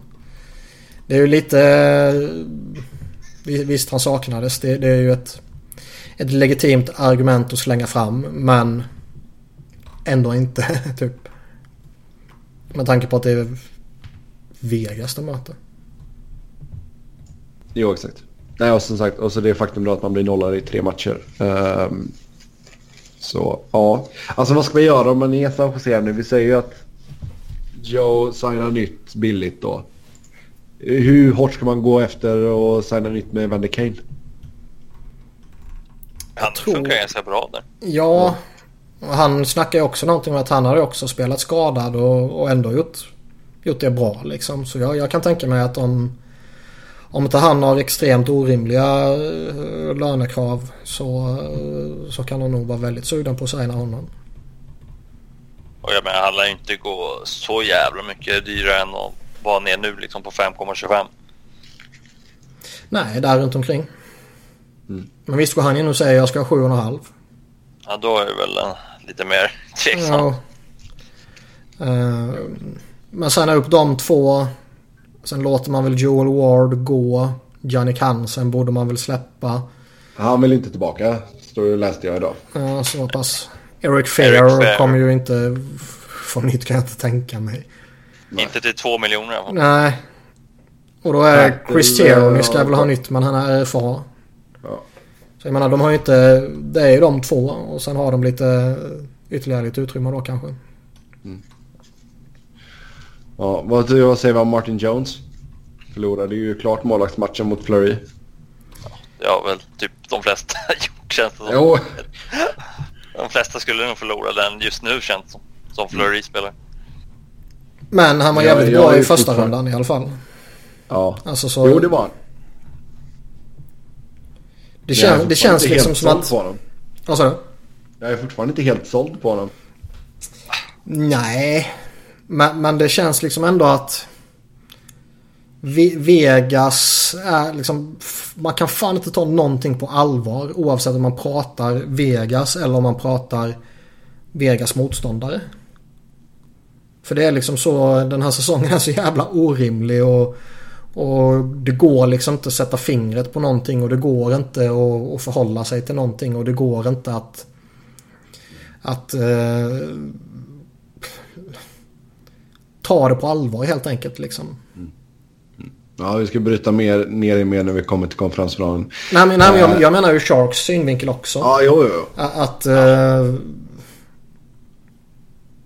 fan, ryck på axlarna och gå vidare typ. Ja. För det är så jävla... Uh,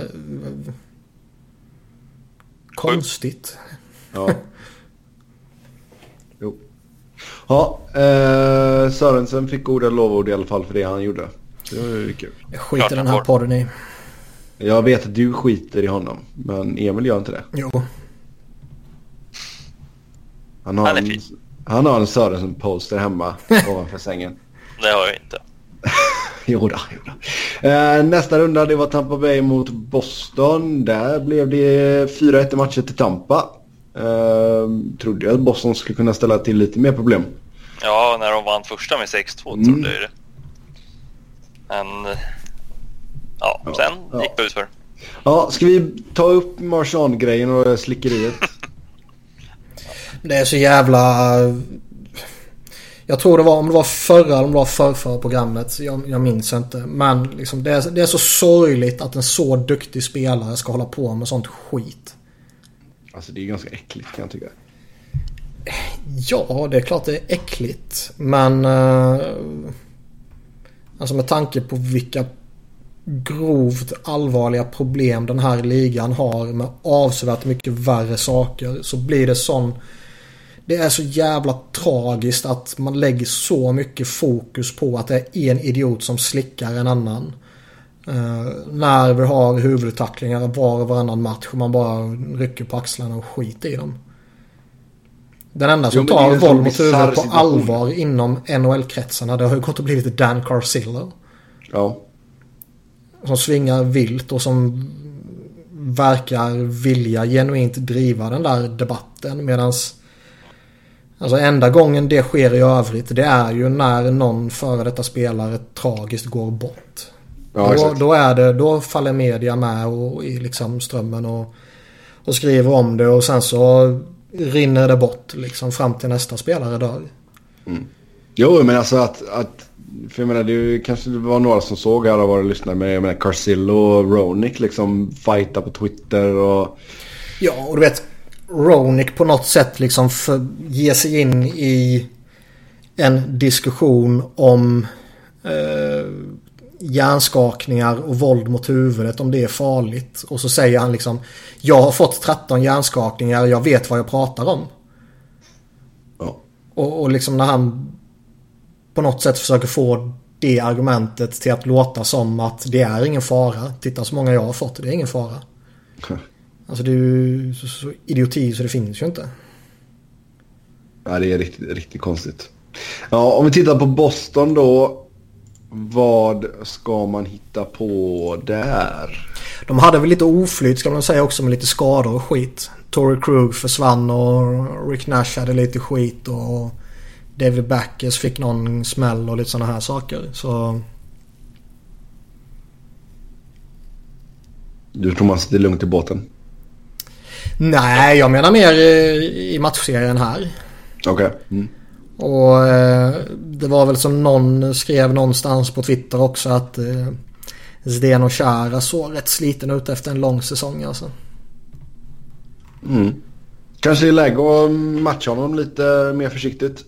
Men det är som jag har sagt jättelänge. Alltså var, varför du har en jättegammal spelare som är jätteduktig fortfarande. Varför vilar du inte honom under säsongen? Jag spelar honom 60 matcher. Ja, alltså de, den kulturen finns ju inte i ligan och det är så jättekonstigt. Jag fattar inte det. Nej. Borde det inte liksom vara att man vill ha sina bästa liksom, som mest fräscha när det väl liksom, Jo, exakt. Kommer? Ja, exakt. Men som sagt, alltså, vilar du så anses du ju vara svag typ. Jo. um... Jo, alltså det är ju väldigt sällan vi ser det. Alltså det är ju typ ifall eh, något lag har clinchat och det är typ två matcher kvar liksom. Ja, exakt. Om ens det. Mm. Men det är ju lite samma med det här att eh, det blir så jävla stort om någon liksom spelar skadad liksom.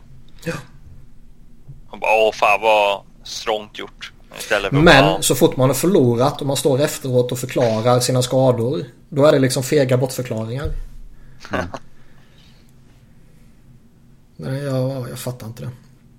Men de där, alltså, får man de skadorna de får där eller lite känningar och sådana där saker och eh, torska mot Tampa. Det, Boston tog ett jättestort steg i rätt riktning den här säsongen. De har gjort en jättebra säsong. Eh, lite oflytt med några skador under en runda mot ett jävligt bra motstånd. Det ska man ju inte låta eh, överskugga en bra säsong liksom. Nej. Och de har ju väldigt många liksom på gång. Oh ja. Deras liksom unga spelare. Som säkert har kliv nästa år också. Ja, och de har väl egentligen inget stort att göra. Rick Nash uh, sa väl typ alla att ah, men han återvänder till Rangers. Mm. Och det känns väl som att de inte kommer signa upp honom i alla fall. Och Nick Holden lär väl släppas också. Ja. Det är väl Riley Nash man möjligtvis vill signa upp då. Men han, beroende på vad han får för erbjudande där så kan man ju tänka sig att han definitivt vill testa marknaden. Ja, han har ju fått mycket beröm nu ja. den här säsongen. Mm. Uh, Anton Kudobin vill de väl signa så de har en, en vettig backup till Tukarask också. I, I övrigt så känns det som att fortsätter på det ni gjorde. Fortsätter att slussa upp ytterligare någon ung lirare liksom. Mm. Japp. Ja, sista serien då det var Washington mot Pittsburgh och Washington vann med 4-2 i matcher. Man tar sig till sin första konferensfinal på 20 år. Pittsburgh misslyckas med att vinna tre år på raken. Uh, vi lägger gött. mest fokus på Pittsburgh här nu då så snackar vi Washington sen. De är slut. Um, ja, men jag menar, bra serie ändå. Jag tycker matcherna, eh, många av dem var jävligt bra. Eh, ganska jämn.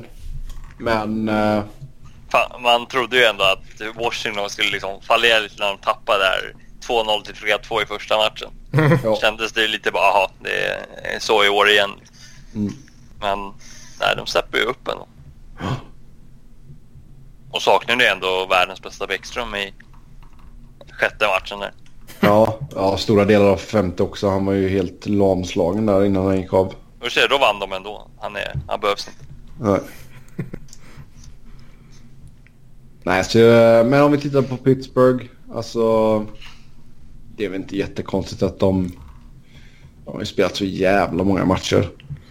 De har spelat många matcher. De verkar ju ha haft Phil Kessel skadad. Malkin vet vi har haft Malkin, lite problem. ja. Uh, Hagelin försvann även om han är eh, betydligt sämre än han var tidigare. Så han är fortfarande ordinarie så att säga. Jo.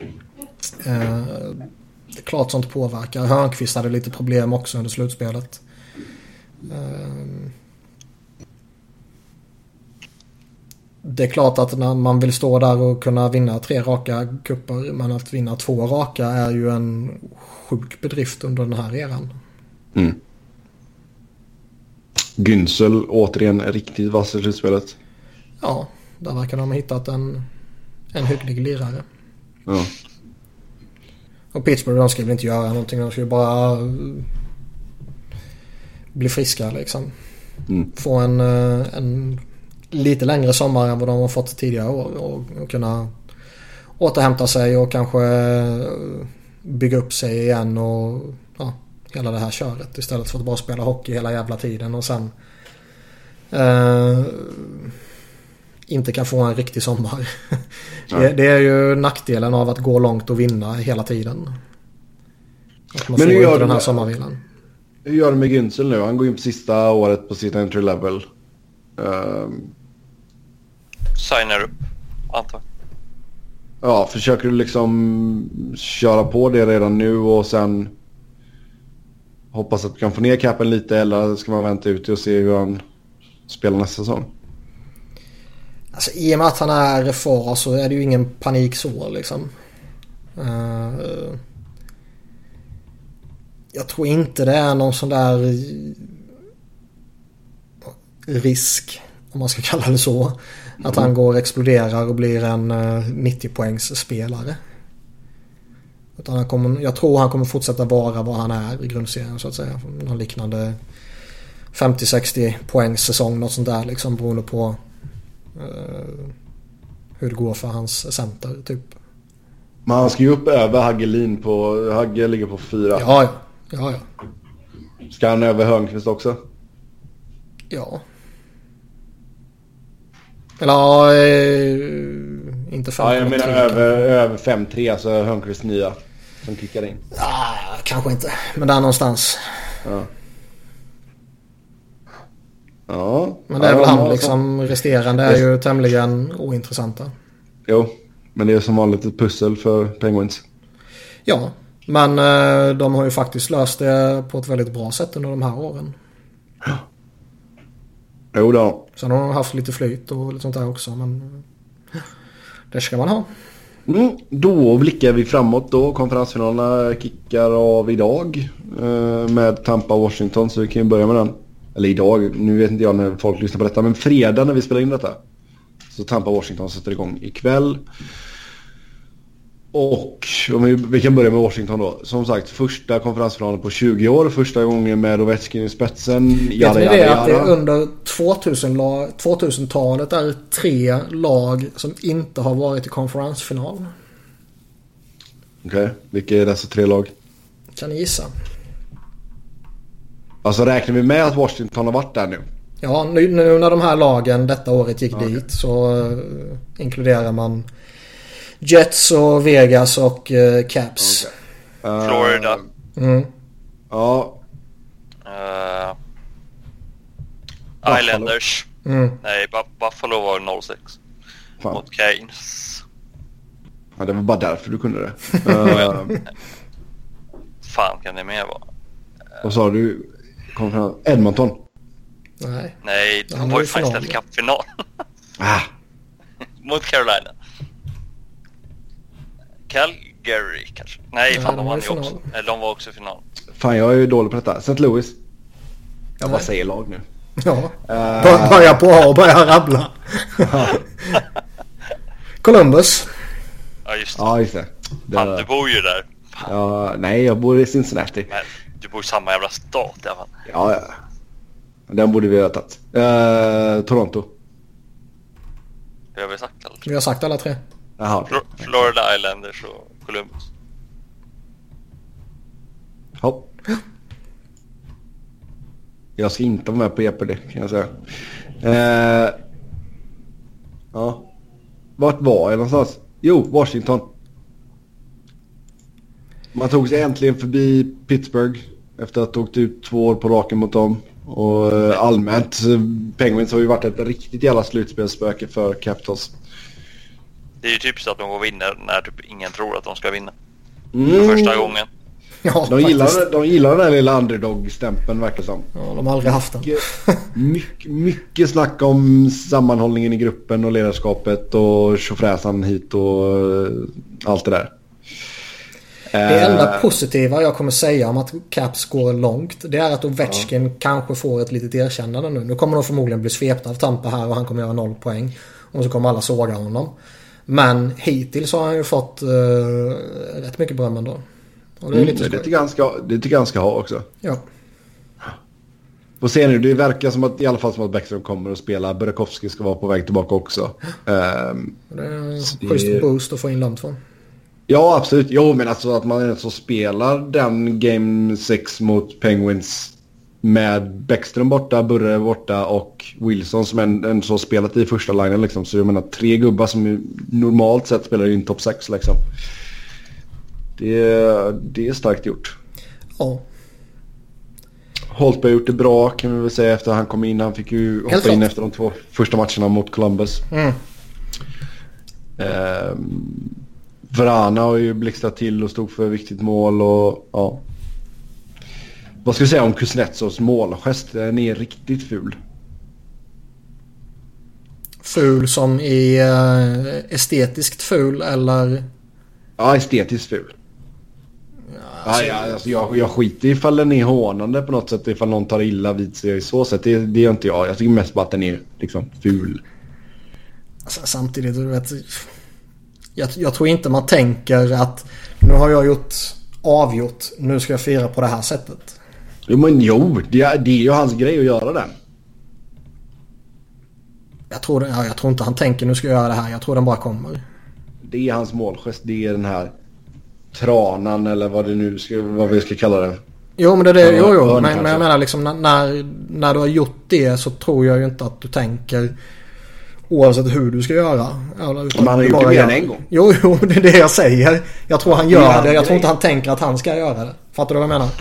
Ja men han, jo men det är bara att han redan har tänkt innan alltså att det här är min målgest nu. Nej, jag gör mål. nej, det tror jag inte jag gör. jo, Jag gör mål nu så blir det den här ryska tranan som kommer. Nej, Jag tror, jag tror den, eh, den sitter bara i ryggraden typ liksom. Den ryska tranan. Där har vi det. Jag kan säga att målgester skiter jag fullkomligt i. Black Swan. Jag vill, jag vill bara se uh, Joe Thornton göra fyra. Ja, det kommer... Ja, det har varit något. Men det är svårt du vet med grejer, gearen och allting. Men du vet, tänk San Jose kommande säsong. Han signar nytt. Sharks eh, misslyckas, bommar slutspel. Match 82 spelas mot några jävla skräpgäng. Alla kommer ju sätta upp Joe Thornton för fyra mål i karriärens sista match liksom. Tänk att rida in i so- solnedgången eh, med den målgesten. Svingande. ja. Ja, det hade varit något. Ja. Um, mm. Vad ska då Capitals göra för att kunna stå emot Tampa Bay som eh, har fyra riktigt bra kedjor? Gör mer mål. Mm. Jo, den, tack. Men det är Men väl... det, kän, alltså, det känns väl som att det blir väl Palat Point och Johnson som kommer gå upp mot Kuznetsov, Ovechkin och eh, Wilson. Ja. Palat och Wilson kan ju dunka på varandra ganska bra där tror jag. Och Wilson dunkar nog på vem fan som helst. Mm, Tyler Johnson, det är farligt. Han är lite för kort. Han ligger farligt i käken, ligger illa till där. Ja. Eh, jag tror att Tampa Bay kommer bli rätt klart övermäktiga. Det kan alltid finnas den här risken att eh, Caps redan har spelat sin final och vunnit sin final så att säga. Ja, du menar att man är lite, lite för nöjda med detta? Ja, man, liksom, man har gjort sin grej redan. Att det är det som alla har tjatat om i de här tiotalet åren liksom. Nu har man äntligen gjort det och eh, antingen känns det som att man kommer gå hela jävla vägen eller så tar Tampa det här i fem matcher utan att behöva anstränga sig typ. Mm. mm. Vi har fått in en lyssnarfråga om Tampas backar. Uh, vi snackade lite om dem för förra avsnittet. Uh, Girardi är helt klart inte bra. Men det går bra så länge han lirar med Hedman. Sen den här meningen efter. Men Coburn har inte Coburn blivit ännu sämre. Det är klart Coburn har blivit sämre. Han var en rätt... Eh, eh alltså under tiden i Philadelphia och kanske i början i Tampa där så tycker jag han var en rätt underskattad back. Som kanske ibland i och för sig sket ner sig lite med pucken typ. Men eh, stor, stark, grym skridskoåkare för att vara så stor. Eh, det är klart han har gått och blivit lite sämre. Det blir man oftast med åren sådär. Men jag tycker inte han är dålig liksom. Alltså du har ju tre, tre solida par. Hedman som sagt väger upp mycket för Girardi och sen McDonough, Ja. Strålman och så Coburn, Sergachev. Sen är det väl lite att gå in i ett sånt här fruktansvärt bra lag med det här djupet. Eh, Du nämnde tidigare fyra bra kedjor. Tre backpar. Eh, Även om du är Dan Girardi så kommer du kunna se bra ut. I synnerhet om du spelar jämte Victor Hedman. Mm. Eh, Jag tror ju också det är en jävla skillnad att gå från Vigneault till Cooper. Jo. Och... Eh, det känns, även om han nu spelar i första paret med Hedman så känns det inte som att han överspelas eller vad man ska säga som på samma eh, extrema nivå som han gjorde i Rangers under någon period där. Nej, det är helt sant. Och eh, man får ju en annan bild av en spelare beroende på vilket kontrakt han sitter på. Ja, det har vi sett många gånger. Absolut. Eh, och, Men han ska, ju, han ska ju, i en perfekt värld så ska han ju fortfarande lira i ett tredje par liksom. Jo, jo. Men jag menar... Men jag hade ju inte satt Coburn och Girardi ihop. Nej. Och idag är ju... Det är ju ett mindre... Alltså Dan Girardi är ju ett mindre problem idag än vad han var för några år sedan. När det var som allra mest tragiskt i Rangers. Men med det sagt så är det fortfarande galet att man väljer att spela honom i första paret. Men som vi säger varenda jävla avsnitt. Alla coacher gör ju någonting galet. Och här har man förmodligen då ett så pass sjukt bra lag så att de galna sakerna Cooper gör de maskeras av att allt annat är så jävla bra. Mm. Vad tycker du att Barry Trotz kanske gör lite galet då? då? Ja, vad fan tror du? Ja, men det har ju bevisligen funkat att sätta Wilson med Kuznetsov och Ovechkin. Ja, det funkade rätt jävla bra att sätta in Vrana där också. Han gjorde Jo. eh, lite grejer då. Absolut. Men han skadar ju inte någon. Nej, exakt. Eh, Låt Vrana lira där. Uh, är det så att du inte litar på honom fullt ut defensivt vilket kan vara uh, fair i nyckelsituationer. Dubbelmatcha någon i två byten i så fall liksom. Mm.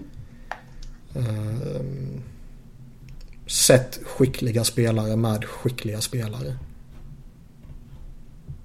Mm.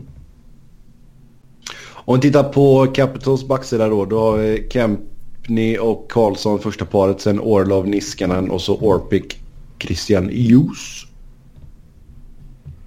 John Carlson har gjort ett ganska bra slutspel. Mm. Han var riktigt duktig. Det är lustigt det här att alla spelare som uh, är penning UFAs gör alltid supersäsonger. ja, har lite att spela för liksom. Många miljoner som står på spel för Karlsson. Ja. Nej, men det är klart de har några vettiga försvarare där. Niskanen och Karlsson och Orlov är bra. Uh, Orpik. Orpik är ju... Orpik. Ja, han borde fan inte spela i ligan. men det är bara några år kvar på det där. jo. Men det, det, är ju de tre som, som driver det liksom. Mm. Men visst, ja, alltså Tampa har ju klart övertag. Mm. Målvaktsmatchen, Marcelewski mot eh, Holtby. Om det är den Holtby som man förväntar sig på namnet så att säga. Så har ju... Så känns det som att det är ett dött lopp. Men... Ja, Vasiljevskij är ju inte lika bra som han var liksom första halvan ja. av säsongen. Ja. Men... Är Holtby fortfarande den målvakten som man har bilden av? Jag vet inte. Ja, det är lite upp till bevis. Det blir nog en jävla anstormning här nu. Ja, stå emot Tampa är fan inte den klassen. Nej, och Tampa känns ju ändå liksom de var väl kanske inte så imponerade mot liksom, New Jersey första. De gjorde typ det de behövde kändes som. Mm. Sen steppade de ju upp rejält nu i, ja, mot Boston i andra rundan. Liksom. Tog fyra raka efter första torsken. Mm. Så Tampa känns ju väldigt mycket på gång här.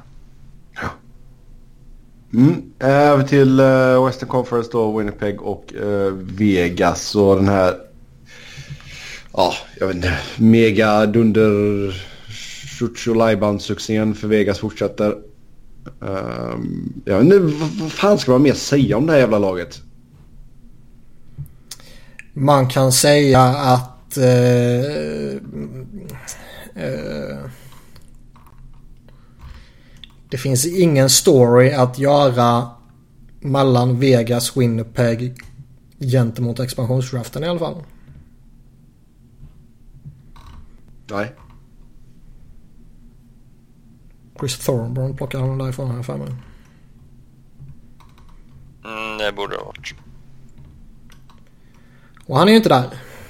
Nej. Och han suger dessutom. Så då slipper vi den, eh, det narrativet i alla fall. Det är väl lite skönt. Jo. Annars det, det är som jag var inne på tidigare. Alltså det, fan, man kan inte säga någonting typ legitimt om Vegas förutom att Fleury har varit jätteduktig. Jo men hela, bara hela laget har varit bra. Man spelar med en jävla fart. Jo det har de men det är liksom så jävla orimligt. Det är det jag menar. Men jag, alltså... men jag tror inte att Winnipeg kan ändå matcha Vegas tempo i spelet. Grejen är att Win, Winnipeg... Winnipeg. Winnipeg! Eh, de borde ju köra över Vegas. Vegas. Vegas. Vegas. Vegas. det är väl jag som är hemma och sjuk. ja, det är du som har smittat mig med din uh, amerikanisering. uh, nej, men Winnipeg borde ju köra över Vegas liksom. Om man tittar på spelare för spelare och talang och potential och hela det här köret. Så säger ja, jag som fortfarande sagt Vegas har liksom en handfull bra spelare. Mer har de inte. Sen har de fått ihop något bra med en kompetent coach och eh, som vi har varit inne på tidigare det är ju liksom det här att det är ett gäng rejects och misfits och, och liksom, då kan man nog sluta sig på ett speciellt sätt och bla bla bla som jag har nämnt 17 gånger redan. Men Winnipeg är ju så helvetes mycket bättre på pappret. Ja. Uh,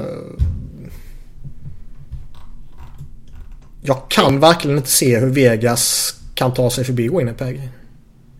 Å andra sidan så kunde man ju verkligen inte se hur Vegas skulle göra någonting den här säsongen.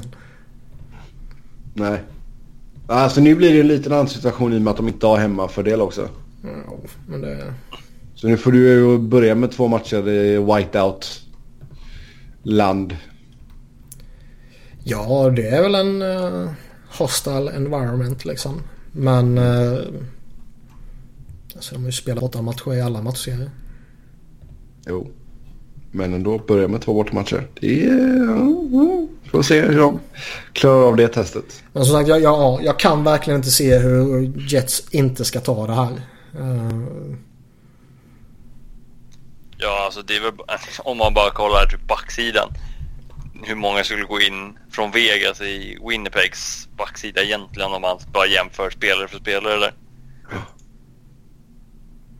Nej, det är väl typ Shea Theodore på uh, liksom Tredje back kvar. Ja, och uh, uh, vad heter han, Washington-snubben? Uh, Nate Schmidt. Nate Schmidt. Han tycker jag är, är genuint bra. Men uh, annars är det ju, det är så jävla klart övertag. Förutom kanske på målvaktspositionen då. Mm. Men det är inte så att Hellback har varit usel. Nej, Hellback var bra så det blir en jävligt skön match i matchen där. Mm. Men ja, jag, jag håller stenhårt på Winnipeg här. Jag vet någon, alltså, gång, någon gång så får det här ta slut alltså. De kan, att de en- kan inte en- gå till Stanley Cup-final första säsongen. Någon jävla måtta får det fan vara. Men grejen är att det som jag, jag sa väl i förra avsnittet liksom. Jag, har ju- jag har ju insett nu att fan jag, må, jag borde ju älska det Vegas gör. För de liksom dödar alla sådana här gamla sanningar som finns. Och eh, ingen GM kan ju längre sitta och liksom preacha tålamod och långsiktighet och, och så här. När man ser vad Vegas har lyckats göra med eh, den här säsongen. Oavsett om de går till final eller om de blir svepta här. Så på ena sidan vore det ju häftigt som fan om Vegas går hela vägen. Å andra sidan så är jag helt övertygad om att den absolut bästa och roligaste finalen vi kan få är Winnipeg Tampa. Så därför blir det Vegas Caps. Ja, förmodligen. Ja. Ja, nej, vi får se det. Vad, vad som är fötter helt enkelt. Vi glider in på lite fler lyssnarfrågor. Som vanligt tack till er som har skrivit in.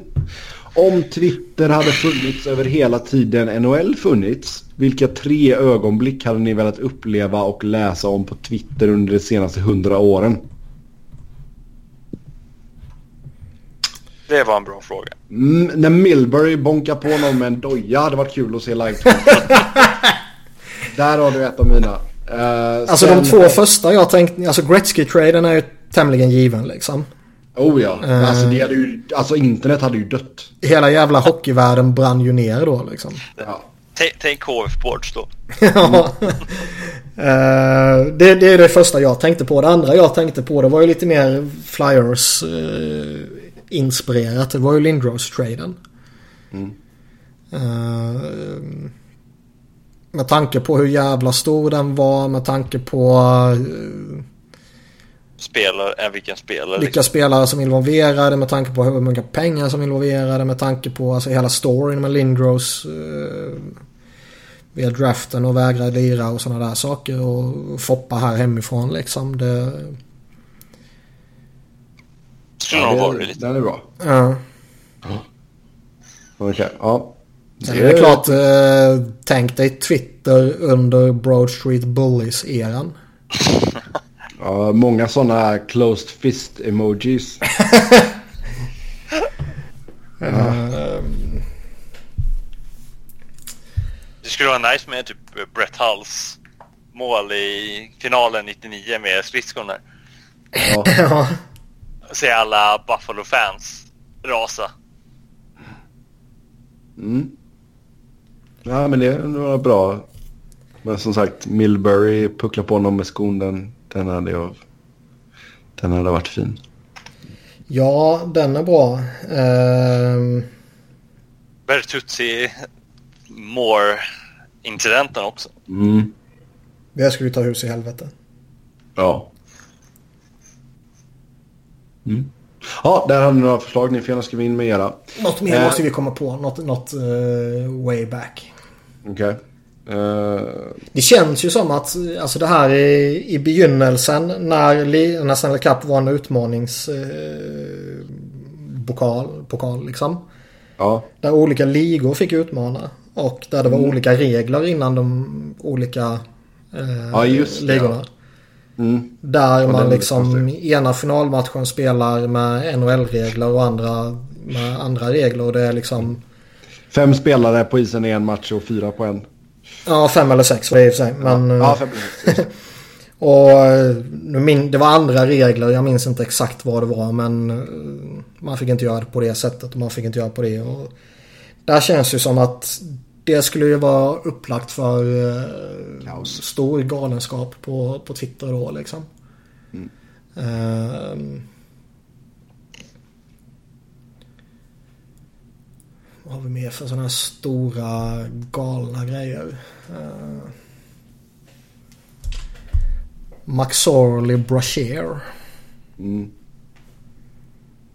När Ulf Samuelsson tacklar sönder plexit så att det faller på Gretzkys fru. Jag tror du skulle säga Cam Neely. Ja, det skulle ju sig varit eh, spännande. Det hade varit nice också med eh, typ Gretzkys sista match. Och säga bara vad som hade skrivits under den Oj, kvällen. många, många sådana här get-emojis. Lemieux farväl och comeback och hela den grejen. Ja. ja, det finns lite att välja på. Det är ju tur att det inte fanns i alla fall när Montreal var bra för då skulle fan Twitter varit odrägligt. Ja, ja det är sant. Yes, eh, vi går vidare. Eh, vil, vilket, inte vilken. Vilket lag tycker ni har slösat bort den här säsongen mest? Edmonton. Det är svårt att säga något annat här va? Nej, det enda man kan säga är väl Edmonton. Eh, vill man så kan man väl om man bara pratar slutspelet. Vad säger man då? Toronto? Kings? Boston? Kings? Nej men Kings gick ju inte in som någon jävla contender liksom. Nej men vad fan, du går in och blir svept 4-0 av... Ja men herregud det var ju ingen som förväntade sig några speciella saker av Kings. Sen har jag med dig att man ska inte bli svepta ju. Nej. Men... Eh, Toronto, Boston Det är så, det har inte läkt ännu. Nej och jag kommer fortsätta riva upp det. Eh, nej men det är klart man, något annat än Edmonton går ju typ inte att säga om man pratar hela ligan. Pratar man bara slutspelet är det väl Boston, Toronto. Jag tycker Toronto liksom... När man inte gick efter den där backen vid deadline. Så känns det lite som att man slösade bort den här säsongen. Där man behöver... Eh, man behöver liksom utnyttja de här billiga åren som vi har tjatat om hela jävla tiden. Nu har man en sista chans nästa år. När Matthews och Marner fortfarande är billiga. Förresten ett annat lag man kanske kan slänga är väl kanske Calgary. Med tanke på att de sa inför säsongen att de skulle satsa på inte bara gå till slutspel utan att gå liksom utmana i ett slutspel. Så- Dallas är lite sånt också. Ja, precis. Men Men visst, Edmonton med Edmonton är ju- McDavids sista år liksom. jo, Och man fuckar upp det som man gör. det är vackert. Eh, vilken spelare i respektive kvarvarande lag är er favorit till att vinna Conn Smythe? Flurry. Ja, Fleury är ju dundergiven i Vegas. Uh, kanske. Shifley, ja, Shifley i Winnipeg. Ovechkin i Caps. Ja. Nej, Be- Eh, Vem har vi i Tampa? Kutjerov ligger väl bra till. Point är jag jävligt imponerad av. Mm. Men det känns som att Kutjerov är lite sexigare namn där. Jo, det är han. Men Point är the good old Canadian boy. Ja. Men det känns ju skönt att vi bara har en målvakt med på vår lista i alla fall. Ja, alltså de, går Holtby in och skickar ut Tampa då kan ju han mycket väl segla upp här. Ja. Men i dagsläget så är det väl ingen annan som... Uh, Tom Wilson. tar det ju inte och Hellaback tar ju inte Winnipeg. Nej. Nej, då krävs det nog att de står på huvudet rejält här nu i konferensfinalen och i finalen. Ja, alltså det räcker ju att man gör det i finalen, tror jag. Ja. Eh, sen är det någon som vill höra allt om Caps lönesituation, prospects, kontrakt och spelare och så vidare. Nu när de äntligen tagit sig förbi Penguins i andra rundan förtjänar fansen en riktig genomgång. Ja, det är nästan som man ska hålla på den då. Då gör vi det. Eller? Du hade bråttom iväg sa du? Ja, nej vi kan hå- hålla på den. Det är lugnt. Eh, sista frågan här då. Eller ja, det är mer ett påstående. Tory Krug mot Oskar Kläffbom har slängts ut som alternativ.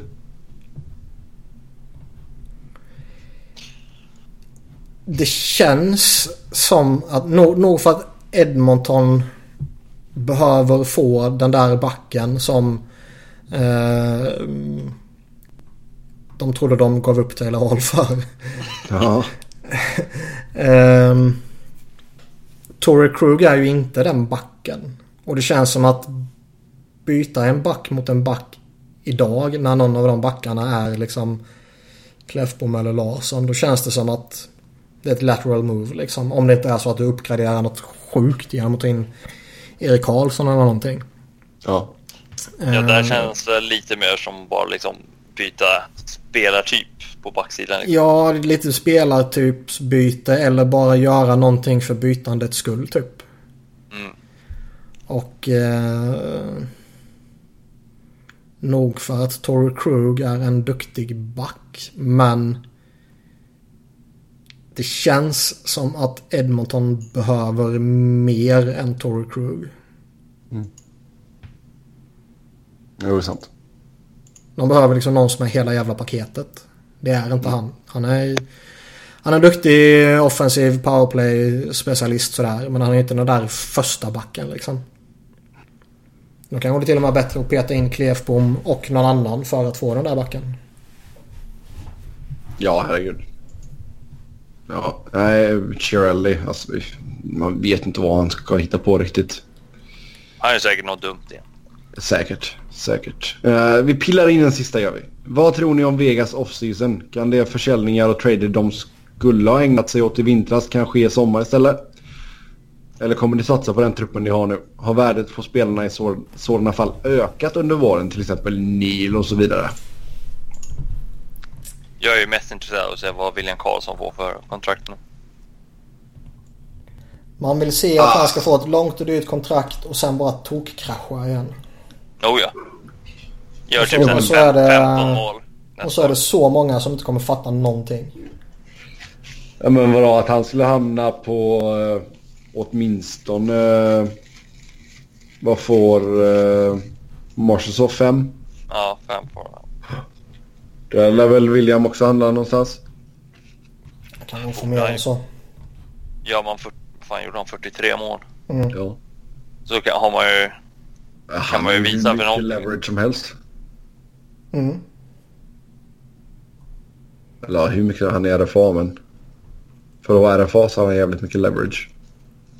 Men det är så, ja. Jo det är det. Men det är jävligt svårt att se vad fan Vegas ska göra. Ja vadå, ska du trada bort honom?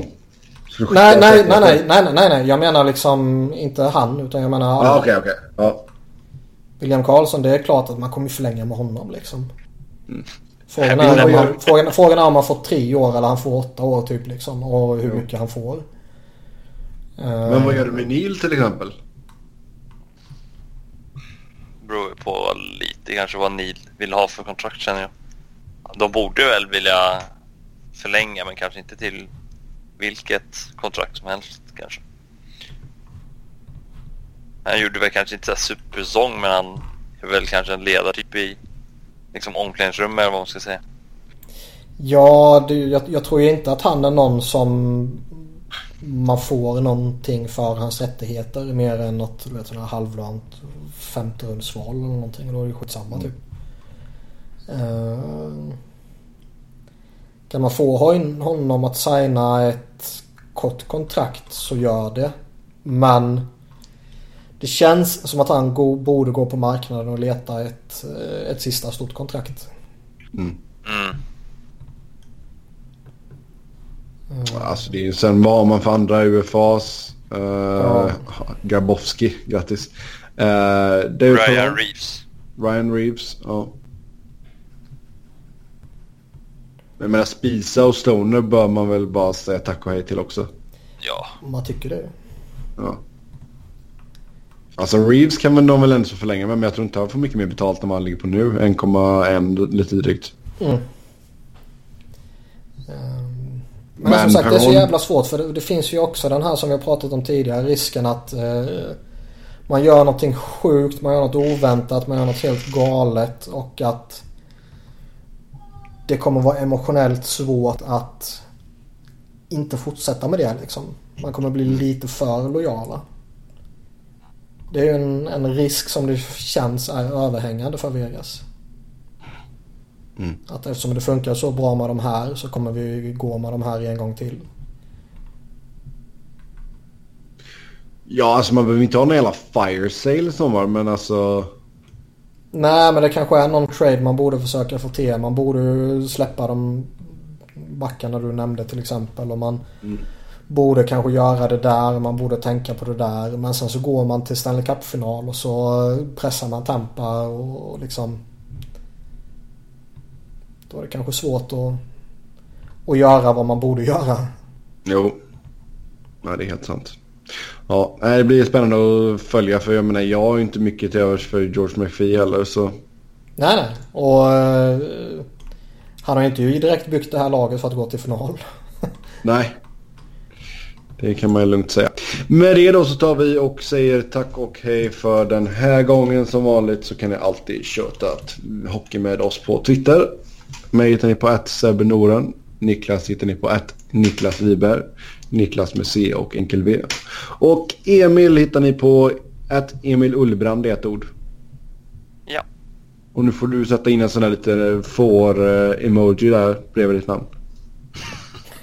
Så vi säger jättestort tack till Emil för att du ville med oss denna gång. Tills nästa gång, ha det gött. Hej!